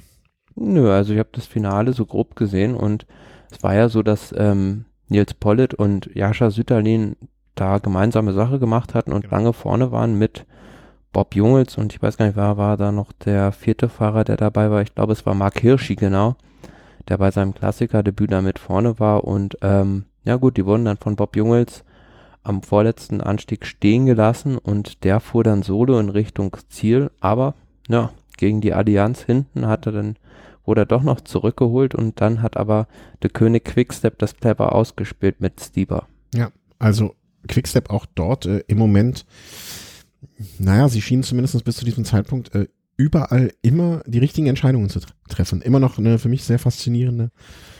Ob schon man auch bei dem Rennen sagen muss, dass du so das erste Mal das Gefühl hattest, dass die in einem Finale so ein bisschen den Überblick verlieren. Also mhm. ich glaube, es war nicht geplant, dass die Gruppe um, um Van Avermaet und Van Aert nochmal zurückkommt zu äh, Jungels, zu denen nochmal auffährt und dann hat es ja Stieber so drei Kilometer vom Ziel nochmal mit einer Attacke probiert, ist dann aber nicht weggekommen, wirkte schon so ein bisschen verzweifelt und konnte es dann noch im Sprint richten. Nichtsdestotrotz, also egal was ist, irgendwie, sie, sie, sie schaffen, ich will nicht sagen, sie schaffen es dann doch immer noch, aber ne, in, in dem Moment zumindestens äh, sagt man sich, mein Gott, äh, nirgends, wie, der wievielte Sieg war das zu dem, ich weiß nicht, wenn ich mir jetzt mir anschaue, bei ähm, Pro Cycling Stats werden die wahrscheinlich alle Siege, aber bis da, seitdem ist ja, glaube ich, weiß ich gar nicht mehr, ob da noch einer zugekommen ist, aber wenn ich mir jetzt zwanzig neunzehn mal die, sie haben zwanzig Siege zum Zeitpunkt der Aufzeichnung. Das muss man sich mal vor Augen mhm. führen. Ja, klar, aber nichtsdestotrotz, die ganz großen Tortenstücke werden jetzt erst verteilt. Das ist hinterher alles für die nichts wert, wenn sie nicht am mindestens eins der Monumente Flandern oder Roubaix, am besten Flandern gewinnen. Absolut, aber nichtsdestotrotz, äh, du musst auch erstmal zwanzig Siege zum, der, zum jetzigen Zeitpunkt haben. Und sie haben ja schon ein Monument mit Mailand San Remo. Machen wir uns nichts vor. Das stimmt, klar. Ja. Das nimmt denen keiner mehr und äh, also wir haben jetzt gerade mal Ende, ne, sagen, sagen wir mal, wir haben ein Viertel des Jahres um, die haben zwanzig Siege, rechnen das mal hoch, wenn das so weitergehen würde, was es ja mit Sicherheit. Ja, die liefern sich da, glaube ich, gerade einen Schlagabtausch mit der Astana-Mannschaft, die bei den Rundfahrten so dominiert. Ich glaube, die haben auch schon in dem Bereich so viele Siege. Ja, ich gucke gerade mal, ich, ich, ich gucke jetzt beim E drei Preis, wo ein Astana-Fahrer ist. Ah, hier unten ist einer, äh, Astana hat einundzwanzig Siege, vollkommen richtig. Hast du eigentlich gehört, dass Ast- äh, äh, Kasachstan die, die Hauptstadt umbenennen wollte? Hm, genau, das wird jetzt dann scheinbar irgendwann fix werden, dass da die Hauptstadt umbenannt wird. Und dann ist halt die Frage, wahrscheinlich wird dann auch das Fahrerteam anders heißen. Das habe ich nämlich noch gerade überlegt, ob das auch, ich habe, ich hatte gerade, während ich es sage, hatte ich kurz Schiss, dass ich die Meldung am ersten April gehört habe und es und es mir nicht aufgefallen ist. Gab es eigentlich im Peloton irgendwelche April-Scherze, die ich nicht gesehen und mitbekommen habe? Davon habe ich nichts mitbekommen. Okay, gut. Ist doch besser so. Äh, muss nicht sein. Gut, E drei Preis. Und dann kommen wir äh, eigentlich schon zu, wie soll man sagen, zum nächsten großen Höhepunkt oder zum Höhepunkt oder zumindest ja, am Wochenende ähm, äh, äh, stattgefundener Veranstaltung. Äh, dem auch, ja, wie lange gibt es das auch schon? Das ist auch schon ewig. Äh, einundachtzigste Ausgabe, da kann man das ausrechnen, wenn man es möchte. Gent Wevelgem, spreche ich richtig aus? Äh, Wevelgem, ja. Wevelgem, ich bin ja nicht so gut. Ähm, welches am vergangenen Sonntag stattgefunden hat. Ja, äh, auch tolles Rennen. zweihundert, äh, ich glaube knapp zweihundertfünfzig Kilometer und äh, da ich nicht weiß, ob er genannt werden möchte, äh, sage ich einfach mal hier so aus, aus, aus g- gewöhnlich gut unterrichteten Kreisen war jemand vor Ort und äh, was er meinte, was beeindruckend war, die sind halt diese zweihundertfünfzig Kilometer in einem Durchschnittstempo von fünfundvierzig Kilometer pro Stunde gefahren. Also es war, muss wohl ein extrem, ne, jetzt mal als Beispiel, na gut, E drei Preis sind sie in zweiundvierzig Kilometer, zweiundvierziger Schnitt gefahren, über zweihundert Kilometer. Ich finde jetzt kein anderes Beispiel gerade, aber es muss wohl unheimlich geknattert worden sein. Ja, und hinterher hat ja auch ähm, Velon die Daten von äh, Alexander Kristoff, dem späteren Sieger, dann veröffentlicht und da meinte dann scherzhaft irgendwie jemand bei dem Kalorienverbrauch, da kann er jetzt alles essen, was er haben will, so ungefähr. Also weil die einfach so schnell gefahren sind, dass da auch extrem viele Kalorien verbrannt mhm. wurden bei dem Rennen. Ähm, nee, klar, das war eine absolut wahnsinnige Austragung und man hat auch am Ende gesehen, dass dieser Zielsprint gar nie mehr regulären Sprintgesetzen unterlag, weil mhm. eigentlich hätte man, also Quickstep, der König Quickstep, die haben ja voll auf Viviani in diesem Sprint gesetzt, haben alles für den gefahren, aber das war an dem Tag ein Schuss in den Ofen. Ähm, Viviani hat keine Rolle gespielt und ja, in diesem Sprint halt drin war viel Gegenwind auf der Zielgeraden und ähm, alle dachten im Prinzip, dass Emirates da für Gaviria anfährt, aber der na, hat auch keine Rolle gespielt, war eine schöne Finte und Christoph hat das Ding am Ende abgeschossen vor John Degenkolb, den ich da so auch nicht erwartet hätte. Nee, und das mal, was ich, als ich das gesehen habe, äh, hat mich zu sehr, sehr, sehr froh gestimmt äh, für äh, Paris-Roubaix. Also jetzt, ne, nicht, dass ich jetzt behaupten würde, er wäre der große Favorit, aber äh, fand ich irgendwie äh, so nach dem Motto, ach, das äh, ist ja jetzt erfreulich, dass man das. Ja, macht. Aber auch zwischendrin, muss man fairerweise auch sagen, war dann zwischendurch schon mal abgehängt, also hat ein bisschen auch von der Rennkonstellation in dem Fall profitiert, aber auch ein Peter Sagan, der es inzwischen zeitlich mit einer Attacke versucht hatte, es war auch wieder nicht so ganz Fisch, nicht Fleisch und gibt jetzt so ein paar Rätsel vor den beiden Highlights, sag ich jetzt mal, seiner Saison auf. Du, aber das, äh, äh, ja, aber Peter Sagan hat auch schon so viel gewonnen und hat so oft dominiert. Ich habe da, äh, soll ich dir was sagen? Ich habe gar nicht, mir ist jetzt gar nicht mehr bewusst gewesen, dass der überhaupt mitgefahren ist. Äh, so unwichtig war der. Ich habe mich so über Degenkolb gefreut und äh, dass das möglicherweise was werden könnte, ähm, äh, habe ich Sagan komplett vergessen, um ehrlich zu sein. Ähm, aber, äh, also... Ich, ich freue mich für Degenkolb einfach wahnsinnig. Also, dass er da anscheinend auf einem guten Weg ist, vielleicht sogar gesund ist und äh, dass da möglicherweise was werden kann. Das wäre doch toll. Oh. Aber wie du schon sagst, richtig, er ist das, was in Roubaix als in Flandern jetzt, also generell, Nils Pollitt ist ja jetzt auch schon sehr, sehr stark gefahren und an, bei diesem Rennen muss man jetzt auch mal nochmal Rüdiger Selig als Achten erwähnen, der da fast, finde ich, das Rennen seines Lebens gefahren ist. Mhm. Ähm, ganz, ganz stark, noch stärker als Ackermann und Sagan gewesen dann. Ähm, aber diese beiden, denke ich, deutschen Hoffnungen, also Pollitt und Degenkolb, sind halt eher prädestiniert für Paris-Roubaix. Diese vielen Hellingen bei der Flandern-Rundfahrt kommen ihnen dann doch nicht so entgegen. Ja. Ach, freuen wir uns einfach, freuen wir uns einfach. Schönes Rennen. Äh, ich gucke, ne, hab jetzt auch hier von, äh, ne, von unserer Qu- Quelle vor Ort sozusagen ähm, das äh, Kapitelmarkenbild zur Verfügung gestellt wird. Also in dem Podcast-Catcher, das ähm, äh, die Folge jetzt gerade hört und der das unterstützt. Das war der Kemmelberg, äh, kurz bevor, äh, weiß nicht, ob es kurz bevor ist, ähm, aber zumindestens äh, bevor die Profis durchgefahren sind. Ja, und vielleicht äh, kam von da auch raus das Feedback. Äh, schön mal zu sehen, dass äh, die Quickstep-Mannschaft nicht, also dass es Mittel und Wege gibt, ähm, sie zu knacken. Ja, und an dem Tag, wie du es schon sagst, hat man gesehen, wie man das ansetzen kann, dass man na, Quickstep, den König, ausdribbeln kann. Also da werden die jetzt sicherlich auch mal so einen Schuss vor den Bug bekommen haben, weil, na gut, da kommen wir später noch zu, zu unserer kurzen Flandern-Rundfahrt-Vorschau, da ja. wird es schon vielleicht die eine oder andere Überraschung geben. Ja, also einfach äh, gu- gut gemacht und ähm, wir freuen uns und äh, sind mal gespannt. Ja, und Alexander Christoph, dem wir schon vielleicht so ein bisschen ja, Unrecht getan hatten, ihn ein bisschen aufs Abstellgleis geschoben hatten bei U A E Emirates mit Gaviria zusammen, hat bewiesen, dass das doch noch kann. Ja, und äh, ne, wer, wer erinnert sich nicht an äh, die, die äh, wie war es, äh, die Aussage in Frankfurt, ne, er wäre dann doch ein bisschen zu kräftig und so weiter und so fort. Äh, war vielleicht doch ein bisschen zu verfrüht, so etwas. Ja. Schön, schön, schön. Sind wir beim aktuellen Stand, oder? Also jetzt so, so, so, so ja, vielleicht technisch.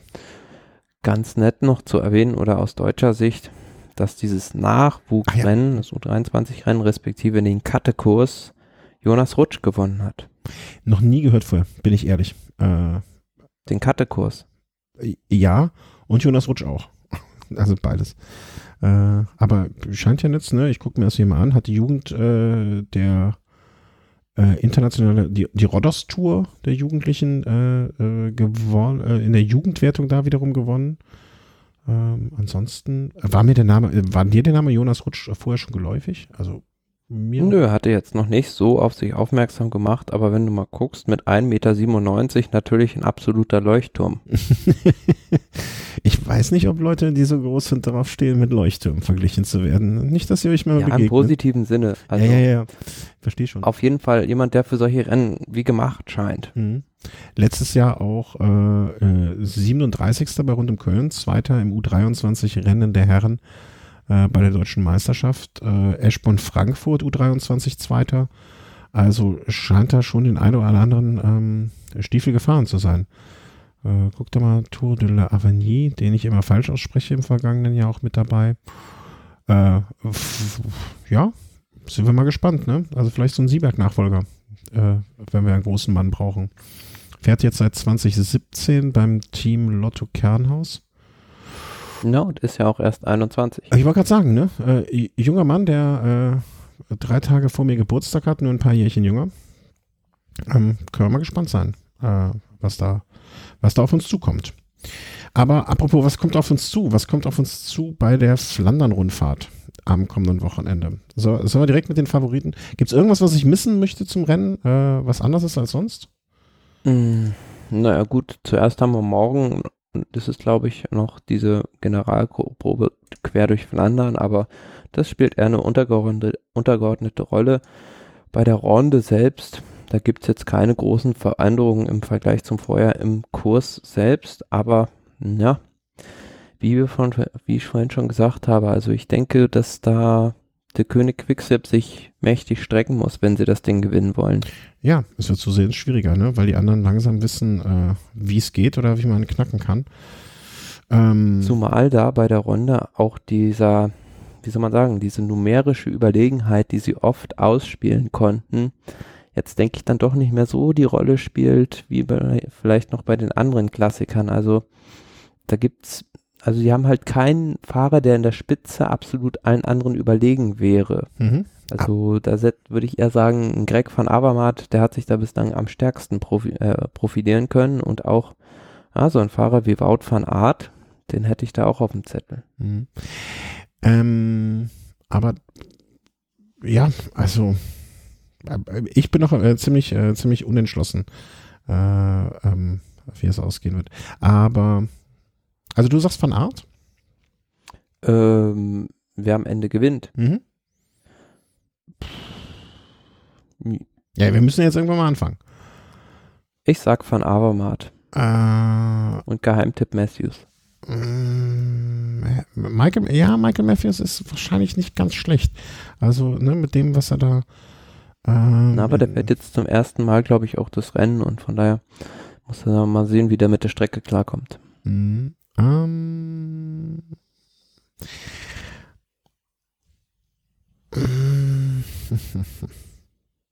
es, ist, es ist schwer, weil so, so die üblichen Verdächtigen ähm, hat sich jetzt keiner rauskristallisiert. Aber ähm, erstaunlich beispielsweise, dass bei den Buchmachern immer noch Peter Sagan an erster Stelle steht. Ist es so? Okay. Hm. Also äh, den sehe ich nicht hinter den Top Ten. Ähm, jedenfalls nicht, wie er da ganz so vorne rumdödelt. Äh, also, nee. Aber ich, Sagan ist Sagan. Ja, Sagan ist Sagan, ne? Aber auch Sagan ist kein Superman. Ähm, nee, ähm, ähm, ähm, ähm. Äh, schwierig. Das finde ich diesmal außerordentlich schwierig. Ähm, ich glaube. Mh, Du sagst Wout van Aert. Nee, ich sag Van Avermaet. Äh, Van Avermaet, Entschuldigung, Entschuldigung. Äh, das, die Namen sind mir zu nah dran aneinander, das äh, verwirrt mich. Ich kann mich echt nicht entscheiden. Lass mich noch mal kurz gucken, wer ähm ich glaube, was hattest du noch mal gesagt, die Generalprobe? War hier die Bing Bang Classics? Nee, ne? Äh, E drei. Ja. Dann bleibe ich dabei. Äh, Quickstep mit äh, Stanek Stoiber. Ja, kein schlechter Tipp mit Sicherheit. Also, äh, warte, wir müssen, jetzt muss ich dich nochmal. Du sagst Van Avermaet? Mhm. Oder Van Aert? Ich, du kannst hinterher mir sagen, äh, nö, nö, ich hab das andere.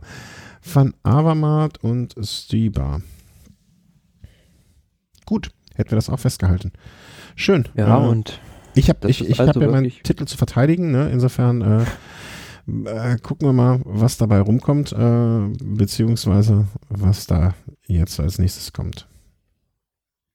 Ja, machen wir einen Deckel ja, an der Stelle drauf, äh, auf, auf, auf unsere Vorschau auf die Rennen. Ach verdammt, ich habe vergessen, die Kapitelmarke zu setzen, ich Idiot. Machen wir es jetzt hier an der Stelle. Okay. Ja, machen wir einfach mit dem nächsten Thema weiter. Ja, also oder hattest du noch eine Anmerkung, das nochmal abzuschließen vielleicht. Ja, so. Genau.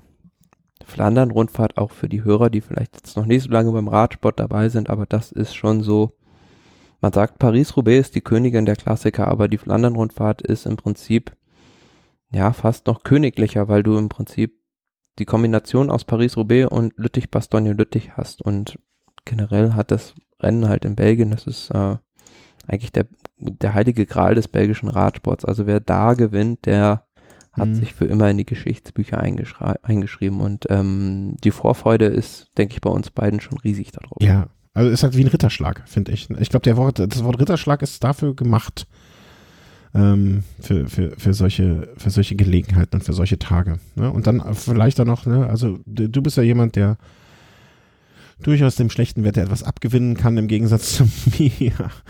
Ne, wenn jetzt vielleicht noch Regen und das an, an solchen Tagen können, an solchen Tagen werden Geschichten geschrieben, um es mal so rum zu sagen. Ne? Und äh, ja, sind wir, sind wir mal gespannt, was daraus wird. Also ich, ich freue mich drauf. Ich hoffe, dass ich es am Sonntag sehen kann. Ja, habe in meinen Kalender noch nicht reingeguckt, äh, was da sonst so steht. Aber eigentlich sind solche, sollte man solche Tage sich blocken. Zumindest als Nicht-Familienmensch, der nicht irgendwie andere Verpflichtungen noch da hat. Ja, ähm, Deutschlandtour.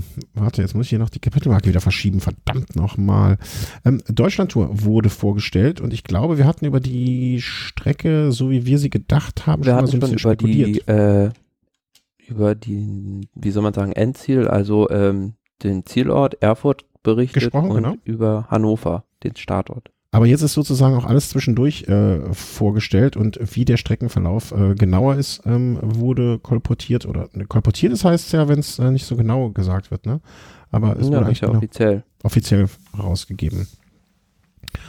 Und, wat, äh, wie gefällt's dir? Also mm, ja, ich finde, man hätte das Ganze noch, also wenn man jetzt mal die Etappen so ein bisschen durchgeht, erste Etappe halt von ähm, Hannover in die Region Harz, also da steht scheinbar der, scheinbar der Brocken. Zielort noch nicht so richtig fest, also so ein bisschen wellig, aber zum Schluss dann ja, doch eher was für die Sprinter. Zweite Etappe dann ähm, Marburg nach Göttingen, auch eine kurze Welle von. Ah, aber da, äh, kurz eine Frage, ähm, vielleicht habe ich das noch nicht gesehen, aber war nicht bei der, zumindest bei der Etappe durch den Harz, war zumindest doch äh, hier in der Mitte, was war das denn? Ich dachte, die wären den Brocken hochgefahren. Nee, ist doch nicht, ne? Da habe ich, hab ich ein bisschen...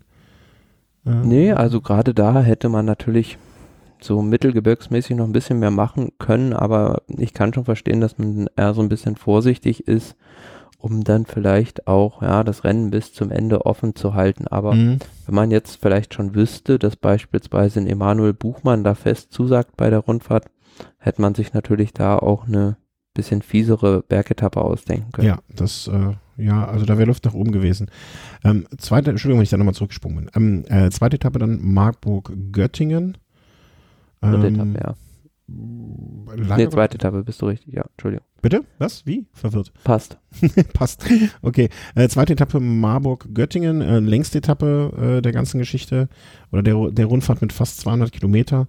Ich sag mal so, man hat sich äh, wahrscheinlich auf der Strecke äh, die, die, die kleinst, äh, die Hügelchen oder die, das, was man vielleicht in, in Belgien dann hätte auch fahren können. Ja, das ist eine Helling im Prinzip. Also ja. Ich glaube nicht, also es wird so ein Circuit gefahren äh, in Göttingen, beziehungsweise um Göttingen und dann, dass diese Herzberger Landstraße mit ihren, äh, wie viel sind das, vielleicht zweihundert Höhenmetern da, dann eine entscheidende Selektion bringt, um die Sprinter abzuhängen. Nee, aber ich meinte vorher schon so, so ein bisschen, ne? Also man hat, ich glaube, man hat versucht, so etwas zu imitieren. Ähm, aber ob es gelungen ist, steht jetzt auf einem anderen Blatt. Ich finde auch diese, diese, die, die Seite von der Deutschlandtour, also wenn man das jetzt mal vergleicht äh, mit anderen, also entweder ich finde die zu, ich bin zu blöd, sie mir richtig anzugucken, ne? Oder, oder die, die sind einfach noch nicht richtig gut, weil ich habe also irgendwie. Ja, aber ist ja auch von der A S O. Ja, eben. Das ist, ja, ja, ich weiß. Aber das, das wundert mich halt, dass die es nicht, dass die es woanders äh, schöner hinkriegen. Oder vielleicht sind auch die, die, die Streckenprofile noch gar nicht so hundertprozentig sicher, ne? Aber ich sehe zum Beispiel keine Karte, wo ich jetzt mal, also nimm mal abgesehen von dem YouTube-Video, ähm, aber ich sehe keine richtige Karte und so. Ich finde das einfach unschön. Ich, ich, ich wollte meine Unmut darüber kundtun, auch wenn es niemanden interessiert. Ähm. Mhm. Waren wir bei der dritten Etappe, die dann am Samstag stattfindet. Ne? Vielleicht einmal den Wochentag einbauen. Äh, äh, hundertsiebenundsiebzig Kilometer von Göttingen dann nach Eisenach, also auch wenig äh, äh, Junk-Kilometer hier für die Fahrer noch zu Hotels fahren oder so. Äh, ist wahrscheinlich auch sehr, sehr ähm, trifft auf äh, freudige Ohren. Es gibt ja, und dann hat man im Finale halt so zwei bisschen vielleicht schon schwierigere Anstiege mit diesem am Rennsteig und der hohen Sonne drin, mhm. ähm, wo dann, denke ich, vielleicht dann doch eher die hügelfesten Sprinter ankommen. Ja, das äh, behaupte ich. Das unterschreibe ich so. Und am letzten Tag dann doch, wie ich finde, dann etwas Anspruchsvolleres. Ne? Also das wird jetzt wahrscheinlich nicht, äh, oder naja, der Abstand zwischen dem, äh, zwischen dem Anstieg bei Kilometer siebenundachtzig, der ungefähr bei der Halbzeit ist, zum Ziel wird wahrscheinlich dann doch zu, also ich lege mich jetzt schon fest, äh, wenn er da starten wird, letzte Etappe geht an Degenkolb. Hm. Ich glaube eher so Schachmann vielleicht. Also es geht da ja schon ordentlich durch den Thüringer Wald und glaube mhm. ich ist es ja, also Oberhof kennt man ja eher vom Wintersport her. Und dann dieses, wie du schon sagst, Stück in Richtung Erfurt, dann doch eher abfallend, aber dann nochmal so zwei ordentliche Wellen, die dann schon richtig wehtun können auch. Also wir haben jetzt hier schon bekannt gegeben, auf wen wir tippen am, äh, was ist das, so ein Datum habe ich jetzt hier übersehen, äh, am Samstag, dem ersten September. Uh, Thomas sagt uh, Schachmann, Christian sagt Degenkolb, eingeloggt. Wir gucken dann, was passiert um, am ersten September. Schön, dass wir uns jetzt schon festlegen können. Soll uns einer nochmal unterstellen, wir wären un- unentschlussfreudig, also wenig entschlussfreudig, um, da wenn wir das jetzt schon so weitergeben. Um, ja, also insgesamt finde ich uh, Ist ja, so. Man hätte mit Sicherheit, also ich finde es schön, dass man jetzt mal in der Region unterwegs ist und nicht entweder irgendwo in Süddeutschland oder im Westen, sondern auch mal so Mitteldeutschland, in das Zentrum ein bisschen befährt. Also na gut, fürs nächste Jahr, auch wenn sich die Organisatoren weiterhin dagegen wehren, würde ich mir halt mal eine Ko- Kopfsteinpflaster-Etappe auch wünschen. Ich kann mir auch gut vorstellen, ne, dass das so ein bisschen das Konzept ist, dass man alle Regi- oder mehrere Regionen Deutschlands mal, ich will nicht sagen vorstellt, ne, aber das Ganze sich jetzt auch mal ein bisschen umschaut, ne? Wo kann man was in welchen Regionen machen und das perspektivisch gedacht dann irgendwann mal vielleicht in drei, vier, ja, oder vielleicht auch schon wünschenswert wäre es früher, ne? Aber zwei, in zwei Jahren vielleicht mal zu etwas noch größerem zusammenbaut. Na, mal anderthalb Wochen oder erstmal eine komplette Woche meinetwegen, ne? Und dann mal sich guckt, alles klar, wir haben das hier gesehen im, im eher östlichen Bereich Deutschlands, wir haben das hier im Südwesten gesehen, vielleicht kombinieren wir das noch was mit was im, ähm, in einem anderen, oh, was ist denn hier los? Ähm, vielleicht äh, in einem anderen Gebiet von Deutschland, ne, vielleicht besteht ja die Möglichkeit. Fände ich, äh, fänd ich cool. Ja. Ja, und im Rahmen dessen wurde ja jetzt auch bekannt, dass dann die öffentlich-rechtlichen Rundfunkanstalten bzw. Fernsehen da die Berichterstattung sogar noch ausweitet und auch weiterhin von der Tour de France berichten wird. Ja, gut so. Hm. Immer, ich klopfe immer auf Holz, toi toi toi, dass es keinen Anlass gibt, dass man direkt auch wieder drauf äh, einprügelt, ne? Aber anderthalb Stunden war das jetzt, glaube ich, nur oder knapp, knapp anderthalb Stunden jeden Tag, Montag bis Freitag von der Tour. Äh, das äh, ist erfreulich. Also ich das auch immer gerade ähm, auf One, wo das ja dann die ersten Stunden gezeigt wurde, sehr, sehr angenehm zu gucken. Ja. Ohne Werbeunterbrechung und auch den Kommentator dann sehr g- gerne zugehört und übrigens dann jetzt auch Paris-Roubaix, so wie ich es dann mitbekommen habe, wird dann auch von der A R D übertragen. Ach, das war mir noch neu. Beziehungsweise am Anfang in One und dann das Finale, glaube ich, in der A R D. Sehr, sehr schön. Das, äh, da, da, aber krass. Wo haben, also haben die die Rechte dann nur für die Paris-Roubaix sozusagen mitgekauft? Oder, oder kann- ja, das haben die mit eingekauft mit diesem Paket sozusagen. Das wird man mit der A S O ausgehandelt haben. Okay, ja, schön. Also ich fand das auch immer bei One ähm, ganz entspannt zu gucken. Ich, äh, gab es da nicht, ah nee, das war glaube ich beim, ähm, beim Eurosport Player, dass man auch ohne Ton, also quasi ohne Kommentatorenton gucken konnte. Finde ich, genau. Find ich immer, wenn man es so im Hintergrund laufen lässt, finde ich das meistens noch, noch ein bisschen interessanter oder noch entspannter, ne? Wenn man, wenn man nicht, nicht so kon- konzentriert gucken kann. Ähm, ja, aber äh, er, erfreulich, ne? Immer mit, äh, mit dem mit dem Holzklopfen, dass es nicht doch irgendwann wieder einen Grund gibt, das wieder rückgängig zu machen. Weil die Ausstiegsklauseln haben sie wahrscheinlich schon dick und fett äh, drinstehen. Das wollen wir nicht hoffen, dass das nötig ist. Ja, aber Deutschlandtour, A R D berichtet wieder, alles eigentlich gute Neuigkeiten. So, dass wir dann äh, auch zu den, machen wir einfach mit guten Neuigkeiten weiter, sage ich mal, äh, im Bereich Vermischtes oder Sonstiges, wie wir es ja auch gerne genannt haben. Und da zumindest die Erste gute Neuigkeit ist ja eindeutig, nämlich, dass André Greipel bei der Tour mit dabei ist. Ja, also sein Team. Also nicht nur er, hat, stimmt. Ja.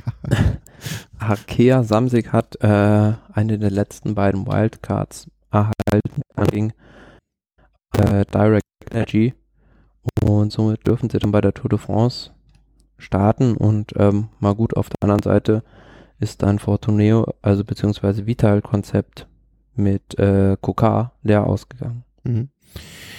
Man, man, man kann es nicht alles... Ähm, man kann es nicht jedem recht machen, so blöd es klingt und so, so abgedroschen der Spruch auch klingt. Äh, aus deutscher Sicht ist es natürlich sehr, sehr erfreulich, dass Greipel äh, mit dabei ist.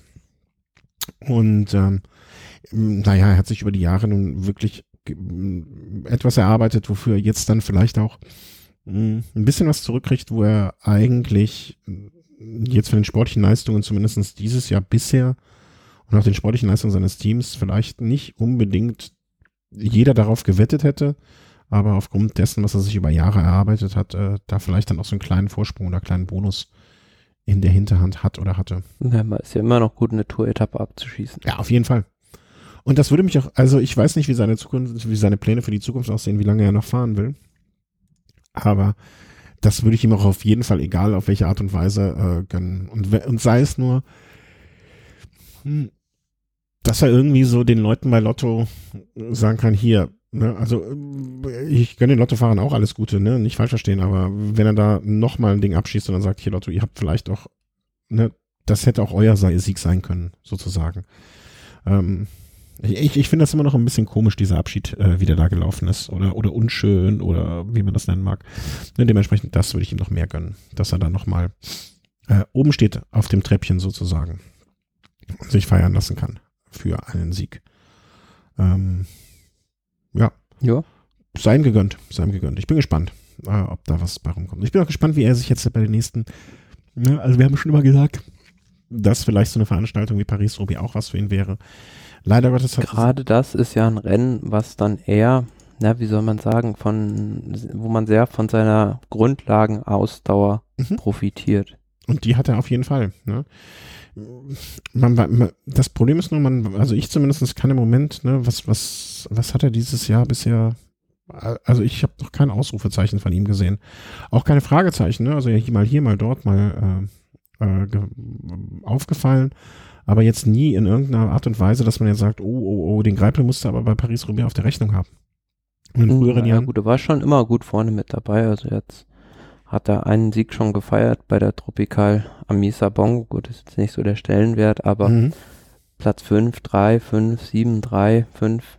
Ja, ja, aber halt nicht mal nicht mal Zweiter oder Dritter, ne, sondern immer der, der zweite, Dritte des äh, Verfolgerfeldes dann, ne, oder der zweite, Dritte der Abgehängten. Und pff, das... Na, aber ich bin gespannt. Also er fährt dann jetzt, so wie ich es im Rennprogramm entnehme, den Schelde-Preis am zehnten April und dann am vierzehnten Paris-Roubaix. Ich gucke gerade mal, ob bei Paris-Roubaix auch schon irgendwelche Wetten ähm, davor einzusehen sind. Paris-Roubaix, immer noch Peter Sagan. Also da, da bin ich, ähm, ich gucke mal, ob, äh, wie heißt er? Äh, aha, aha, aha. Ja, also wenn du, äh, wenn du mal Lust hast, einen Euro auf Paris-Roubaix-Sieg von André Greipel zu tippen, kriegst du hunderteins Euro raus. Ja. Wäre ja. kein, wär kein schlechter Schnitt. Ne, aber um es mal andersrum zu sagen, also man traut eindeutig Toni Martin den Sieg eher zu. Toni Martin auch überhaupt nicht aufgefallen. Ähm, der wird er auch nicht fahren. Ja, warum ist er dann hier in den Wettquoten noch drin? Das heißt, damit du deinen Euro da drauf setzt. Nils Pollitt. Von vornherein keine Chance. Nils Pollitt hat eine bessere Quote als, also eine schlechte, also ne, wird höher angesehen ähm, mit siebenundsechzig. Klar, ist ja ein Fahrer, der dafür prädestiniert ist. Mhm. Ja, warten wir mal ab, warten wir mal ab. Aber das, ähm, also ich sehe Peter Sagan im Moment nicht als Favoriten für Paris-Roubaix. Da kannst du dich auch, können die Leute bei Wettern, wenn sie sich auf den Kopf stellen. Und ob Niki Terpstra, hm? Warten wir mal ab. Auf jeden Fall ist Degenkolb äh, zumindest eins, zwei, drei, vier.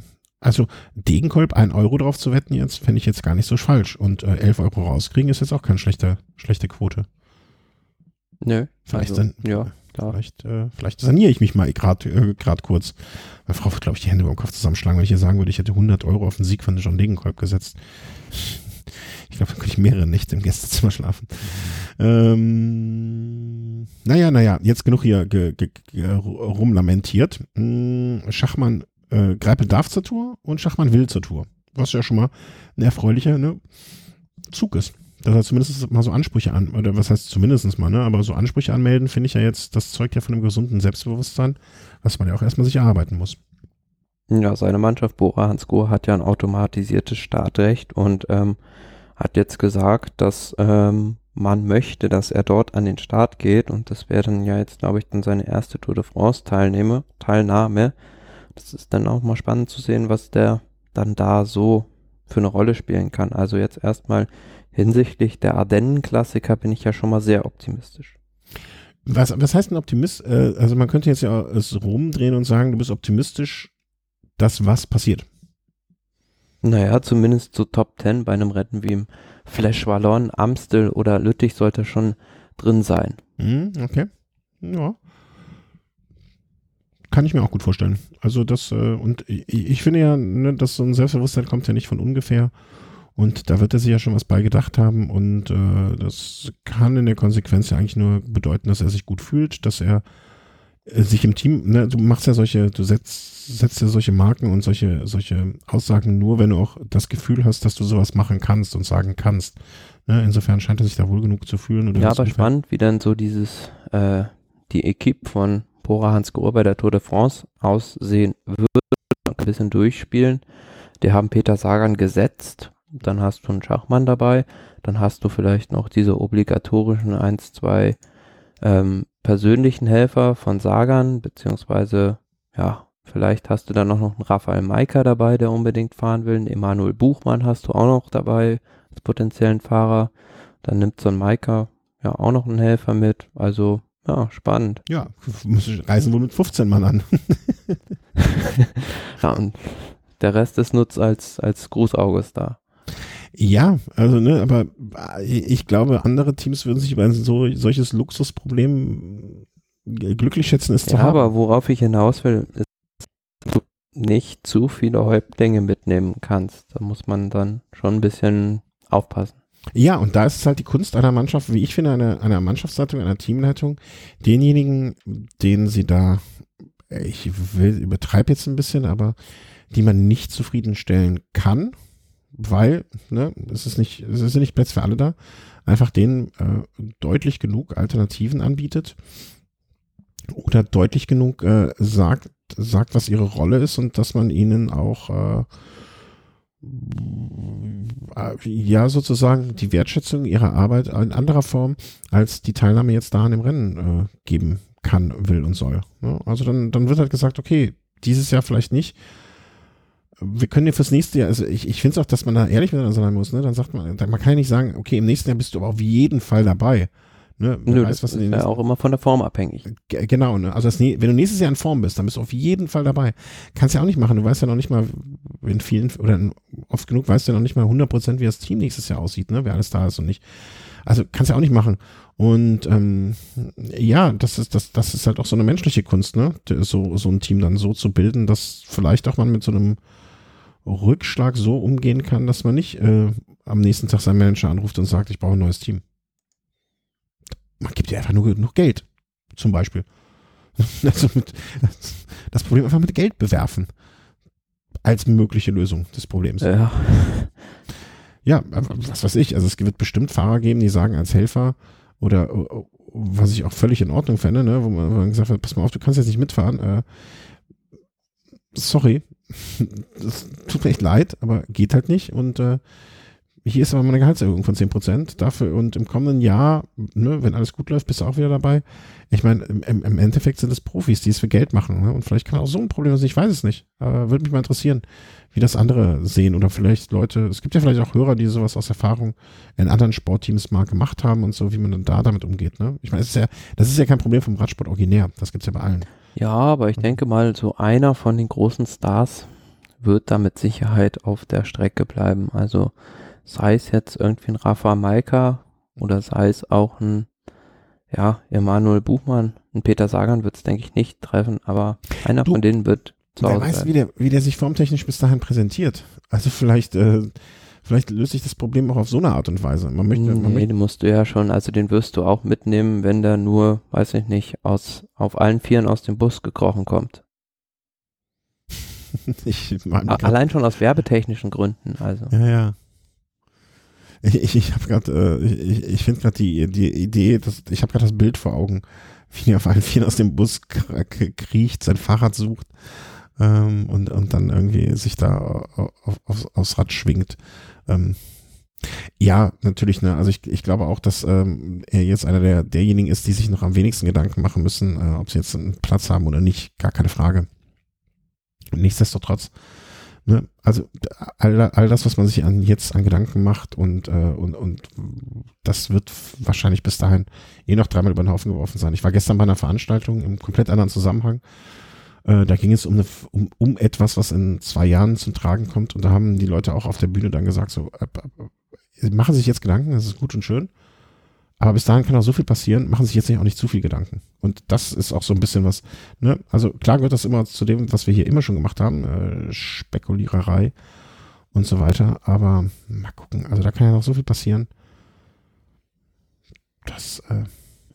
Na klar, also bis dahin fließt noch viel Wasser den Rhein runter. Und der fließt ja hier ganz in der Nähe äh, runter, insofern. Sind wir da mal ganz optimistisch, dass das irgendwie hingeht. Und ich, ich finde ja auch, ne, also das gehört halt auch zu einem Profi, finde ich, dazu, solche Rückschläge vielleicht dann hinzunehmen. Oder das ist Teil, vielleicht ist auch das Teil, ein Teil des Jobs. Und ähm, dass einen guten Profi auch.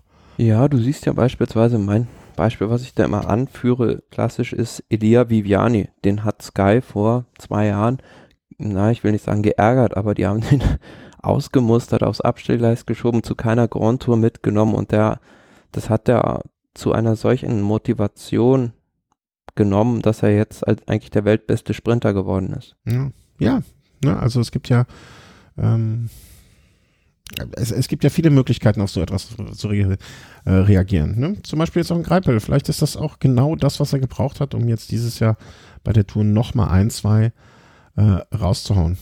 Mal gucken. Warten wir mal ab. Also es ist, es war immer spannend und es wird spannend bleiben. Das ist auf jeden Fall wichtig. Aber das klingt jetzt nach einem Schlusswort. Ich muss kurz husten, dann können wir weitermachen. Ähm, weil wir haben ja noch zwei Meldungen. Ähm, eine schöne, äh, Quatsch, eine weniger schöne und äh, eine ganz unschöne. Damit wir auf gar keinen Fall mit guter Laune hier rausgehen. Äh, Aru. Sag mir doch mal, war er gestürzt? Nee, war er gestürzt? Nee, ne? Das war gar nicht. Nee, vorher aber schon also seit einem Jahr gut seiner Form hinterher. Ja. Und, und jetzt hat man dann endlich rausgefunden, woran das liegt. Also, ähm, da hat er also eine Arterienverengung ähm, am rechten Bein, im Bereich der Hüfte, glaube ich. Mhm. Und diese führte halt dazu, dass er unter Volllast nur eingeschränkte Leistungen bringen konnte. Finde ich krass, wie man sowas rausfindet dann, ne? Also, also auf welche Art und Weise die, oder welche Möglichkeiten? Naja, du wirst ja, das ist wie bei einer Fehlersuche bei einem Computer. Du drückst halt erst den An- und Ausschalter. Wenn das nicht hilft, dann gehst du halt immer weiter en Detail. Also und dann... Ja, wenn, da wird man auch lange rumgedoktert haben und gesucht haben und nichts gefunden haben und sowas ist natürlich was, wo du auch wenig irgendwo gleich drauf kommst. Ja, ja, ja. Ich meine das äh, ähm, als absolute Hochachtung gegenüber der Medizin, ne? Ähm, da, dass, dass es solche Möglichkeiten heute gibt, ne? Also vor, vor dreißig, vierzig Jahren hätte er wahrscheinlich einfach seine Karriere dann beendet irgendwann, ne? Aus, aus Frust und ähm, genau, ja. Ähm, aus, ja, aus Frust darüber, Leistung nicht mehr zu erbringen, die er vorher getroffen hat und äh, schlimm genug. Aber ich habe ja auch gelesen in der Meldung, ne, dass es immer wieder solche Geschichten gibt. Äh, ne? Dombrowski, war Dombrowski nicht der, der hinterhergefahren ist? Und die Frage habe ich schon mal gestellt. Mhm. Ja, war der das? Hurra. Ähm, Nö, also zumindest kann, ist der auch nicht mehr zurückgekommen auf die Leistungen, die er mal in Übersee gezeigt hatte. Mhm. Ähm, ja, also Äh, hat natürlich jetzt den Nachteil, er wird jetzt über mehrere Monate, habe ich hier gelesen, nicht wirklich richtig fahren können. Ja, es steht also in der Schwebe, wie lange er ausfällt, könnte aber natürlich sein, also in Giro wird auf jeden Fall passen, dass er zur Tour dann vielleicht fit ist und das wäre dann halt auch einer, wenn er wieder seine volle Leistungsfähigkeit hat, der wirklich ein ganz heißer Kandidat wäre. Also wenn Aha. ich mich dran erinnere, Fabio Aru vor zwei Jahren am Planche de Belleville, da konnte ihn auch das Team Sky nicht halten. Und vor allen Dingen auch, der, der so ein Fahrer ist, dem ich irgendwie mh, völlig unbegründet, also nur so aus dem Bauch heraus ist das, ist das, ist das meine Aussage, dem ich zutraue, dass der so eine Pause, wie du eben meintest, ne, wie Viviani aufs Abstellgleis, das hat bei, das hat bei ihm erst richtig das, das Feuer entzündet, vielleicht. Ne, Aru traue ich auch zu, dass der, dass der sich durch sowas, äh, ich will nicht sagen motivieren kann, ich glaube, der ist eh schon sehr, sehr motiviert, aber dass der das wegsteckt, ne, und dass der das jetzt erst recht, so eine jetzt erst recht Haltung äh, einnehmen kann. Ähm, insofern, äh, ja, also vielleicht für, für, äh, im, im, im, im besten Sinne so dein, nee, nicht Gebet, aber deine, deine Meinung, so, ne, alle die, die Besten so zur Tour vielleicht äh, auf diesem Wege bei, bei ihm zum Tragen kommt. Unschönerweise, zugegebenermaßen. Ne? Aber ja, wer weiß. Warten wir mal ab, wann er dann. Ja, ja, also genau. Die Operation also war jetzt so, auf jeden Fall schon mal erfolgreich und dann wird das Ganze natürlich jetzt dementsprechend erstmal abheilen müssen. Ja, also genau, das äh, sehe ich auch so, erstmal gesund werden. Und dann kann man hinterher immer noch schauen. Hauptsache, er kommt überhaupt wieder zurück aufs Rad und kann wieder an alte Leistungen anknüpfen. Und wenn nicht, äh, dann wäre das sehr, sehr traurig. Ich glaube, er würde sich am meisten darüber ähm, ärgern. Und ja, drücken wir ihm, drücken wir ihm die. Ja, und ein anderer Fahrer, der aus einer ähnlichen Situation auch so eine Motivation gezogen hat, ist Alejandro Valverde, der vor zwei Jahren war es, glaube ich, bei der Tour de France in Düsseldorf in diesem Absperrgitter lag und danach das als Motivation genommen hat genau. und noch Weltmeister geworden ist. Ja, genau, so eine Nummer. Wäre das vielleicht. Aber was, was war mit Valverde doch gleich? Den haben wir doch auch eine Meldung darüber, oder? Täusche ich mich da? Genau. Äh, Chris trägt seitdem, glaube ich, nur noch schwarz. Kann das sein? Äh, tiefes Tal der Tränen, abgestürzt. Äh, er, er wollte eigentlich heute mitmachen, aber naja, es, es war zu schwierig für ihn und wir sehen es alle ein. Ähm, Alejandro hört auf. Naja, also zumindest, also, dass er aufhört, steht ja schon länger fest. Irgendwann muss er ja aufhören. Aber hat er jetzt Och, mal ein konkretes... Fragt man den da wieder Rebellin. Hat er zumindest mal ein konkretes, ein konkretes Zeitfenster genannt, nämlich nach zweitausendeinundzwanzig. Also bei Valverde denke ich mir, dessen eines, dessen großes Ziel ist es halt unbedingt, diesen Olympiasieg zu holen noch. Mhm. zweitausendzwanzig. Das war... Ich erinnere mich noch, war das nicht, äh, wo spielen zwanzig, war es nicht Tokio? Oder? Genau. Äh, genau. Ähm, und wir haben uns sogar mal vor, äh, vor Jahren, behaupte ich jetzt, äh, schon mal die Strecke angeguckt. Und das war doch ja, auch mal. War ja, am Ende des letzten Jahres irgendwie. Und das mhm. war auch eine recht kopierte Strecke.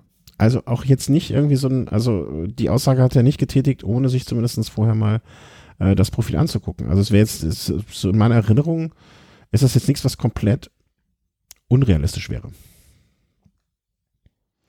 Nö, also denke ich auch nicht, weil so ein Eintagesrennen hat ja auch nochmal ganz andere Gesetze als eine Rundfahrt. Also ich denke, das weiß er jetzt für sich selbst auch schon so, dass er da keine Grand Tour mehr gewinnen wird, vielleicht noch in den vorne beenden wird, aber das für ganz, ganz vorne vielleicht nicht mehr reicht. Aber wenn er sich kon- konkreter darauf vorbereitet, könnte das schon noch was werden.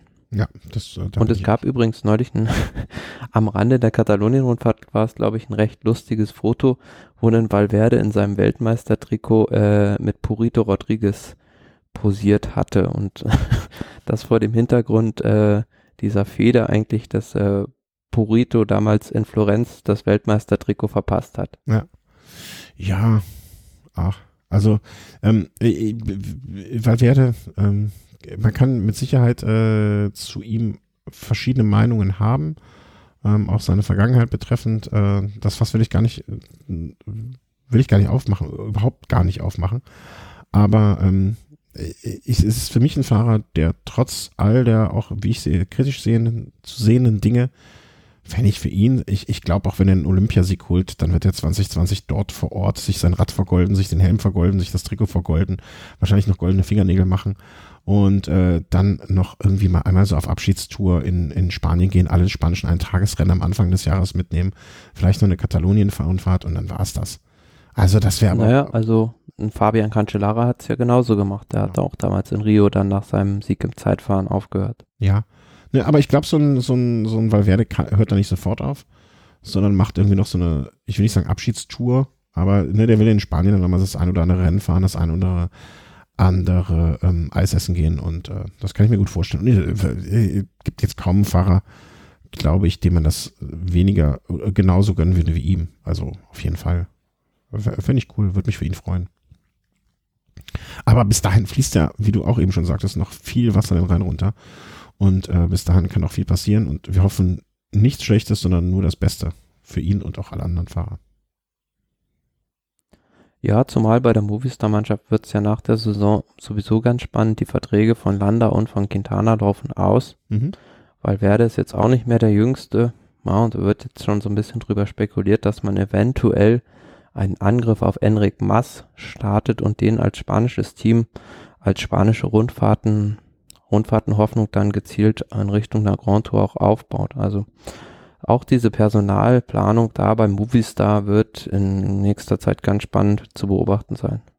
Ja, also ist so ein Team, äh, was vor Umbrüchen steht, ne, und auch Herausforderungen, aber mein Gott, äh, Team, Team Sky mit ihrem Fracker hat jetzt äh, hat jetzt ihre Probleme gelöst, ne? Dann werden die es ja auch hoffentlich irgendwie äh, hinkriegen und das äh, hinpassen. Also bin ich gespannt, bin ich gespannt. Und wenn ich, wenn, vielleicht holen sie auch noch mit ganz viel Geld den Bernal, dass sie irgendwo äh, einen Goldpunkt finden. Der hat bis zwanzig dreiundzwanzig, glaube ich, einen Vertrag. Gegen Geld, mit Geld geht alles, Thomas. Da, da fließt der. Wer weiß, wo die ihre Kohle herkriegen. Mit Geld geht alles. Zahlst eine riesige Ab- Ablöse und dann ist der, nee, äh, ich finde den ja, ich finde, der sollte ganz in Ruhe ähm, sich da äh, weiterentwickeln beim Team. So gut das geht bei diesem Team. Ähm, ganz naja, beim Giro wird man ja jetzt schon mal sehen, ob er da dem Druck standhalten halten kann, eine Grand Tour als Kapitän anzugehen. Auf mich wirkt er so, als würde dies, also entweder ist das nach außen hin einfach nur eine, eine Attitüde, ist ein negatives Wort, sondern so eine Haltung vielleicht, dass das wenig an ihn herankommt. Kann ja sein, dass das nur, dass das, ich will nicht sagen innen drin, aber dass das hinter den Kulissen ganz anders aussieht. Aber im Moment wirkt das auf mich so noch, als wäre das alles entspannt und easy. Und das würde ich mich ja, würde ich mir auch wünschen. Also diese Unbekümmert, Unbekümmertheit ist das Wort, was ich, glaube ich, ganz am ganz äh, zu, zu Anfang der Sendung gesucht habe. Er soll sich diese Unbekümmertheit äh, da ruhig mal bewahren. Dann haben wir noch viel Freude an dem, denke ich. Hoffe ich, glaube ich. Apropos Freude. Ähm, war eine große Freude heute. Ja, hat mich auch sehr gefreut. Schön, dass du aus dem Urlaub wieder da bist. Ähm, ich denke mal, wir haben jetzt noch keinen Termin für die nächste Sendung, aber ich kann mir gut vorstellen, ich habe jetzt den, wo haben wir den U C I-Kalender? Den hatte ich doch hier eben irgendwo offen. Äh, wenn wir uns den U C I-Kalender angucken, gibt's, wird es ja in gar nicht allzu ferner Zukunft wieder Sachen. Immer wenn ich, hast du das auch? Ich weiß nicht, was bei mir kaputt ist, ich gehe kaum ins Kino, ganz selten nur. Aber immer wenn ich U C I eingebe, dann kommt immer diese blöde U C I Kino World oder so. Mhm. We- weiß nicht, was ich da falsch mache. Ähm, Timeline. Gucken wir doch mal. Also, äh, do- ja, wir haben am Wochenende jetzt die Flandern-Rundfahrt, dann in der nächsten Woche Baskenland-Rundfahrt und dann schon Paris-Roubaix. Also, ja. Wo haben wir denn hier? Mal so sehen. Äh, also, wird sich ja schon fast lohnen, nach der Runde eine Sendung zu machen. Auf jeden Fall, wir bleiben, äh, wir bleiben natürlich wie immer in Kontakt, gar keine Frage. Und wir werden euch frühzeitig. Vielleicht machen wir auch mal wieder, das kündige ich jetzt mal an, äh, habe ich sowieso auf dem Schirm, wieder vermehrt Live-Mitschnitte. Für die Chat, äh, für den Chat gibt's immer noch keine schönere Lösung. Da muss ich mir nochmal überlegen, was wir da machen, wie wir das einbauen. Ähm, aber irgendwie wird das gehen, ähm, dass wir da irgendwas machen. Gut, Thomas, Dankeschön. Ja. Äh, danke den Hörern, ich danke euch wie immer für all eure Spenden, ähm, ob groß, ob klein, alles ist äh, wirklich mit, gro- mit großer Freude von uns äh, aufgenommen und äh, finanziert uns hier Dinge via PayPal, via Überweisung, via ähm, äh, Nutzung des Amazon-Links, äh, äh, wenn ihr da drauf geht, was sucht und dann weiter bestellt, dann landet da was Minimales bei uns und es kostet euch nicht mehr. Patreon bieten wir an, wenn euch das, äh, wenn ihr auf dieser Plattform so seid und uns da etwas entbehren könnt. Immer gerne, aber auch wenn ihr nur zuhört und einen Kommentar, das ist auch völlig in Ordnung und wenn wir nichts habt, soll auch nichts geben und äh, gibt nur etwas, wenn das übrig ist und sonst freuen wir uns immer über jeden Kommentar und bedanken uns dafür und wünschen eine gute Zeit. Tschüss. Tschüss.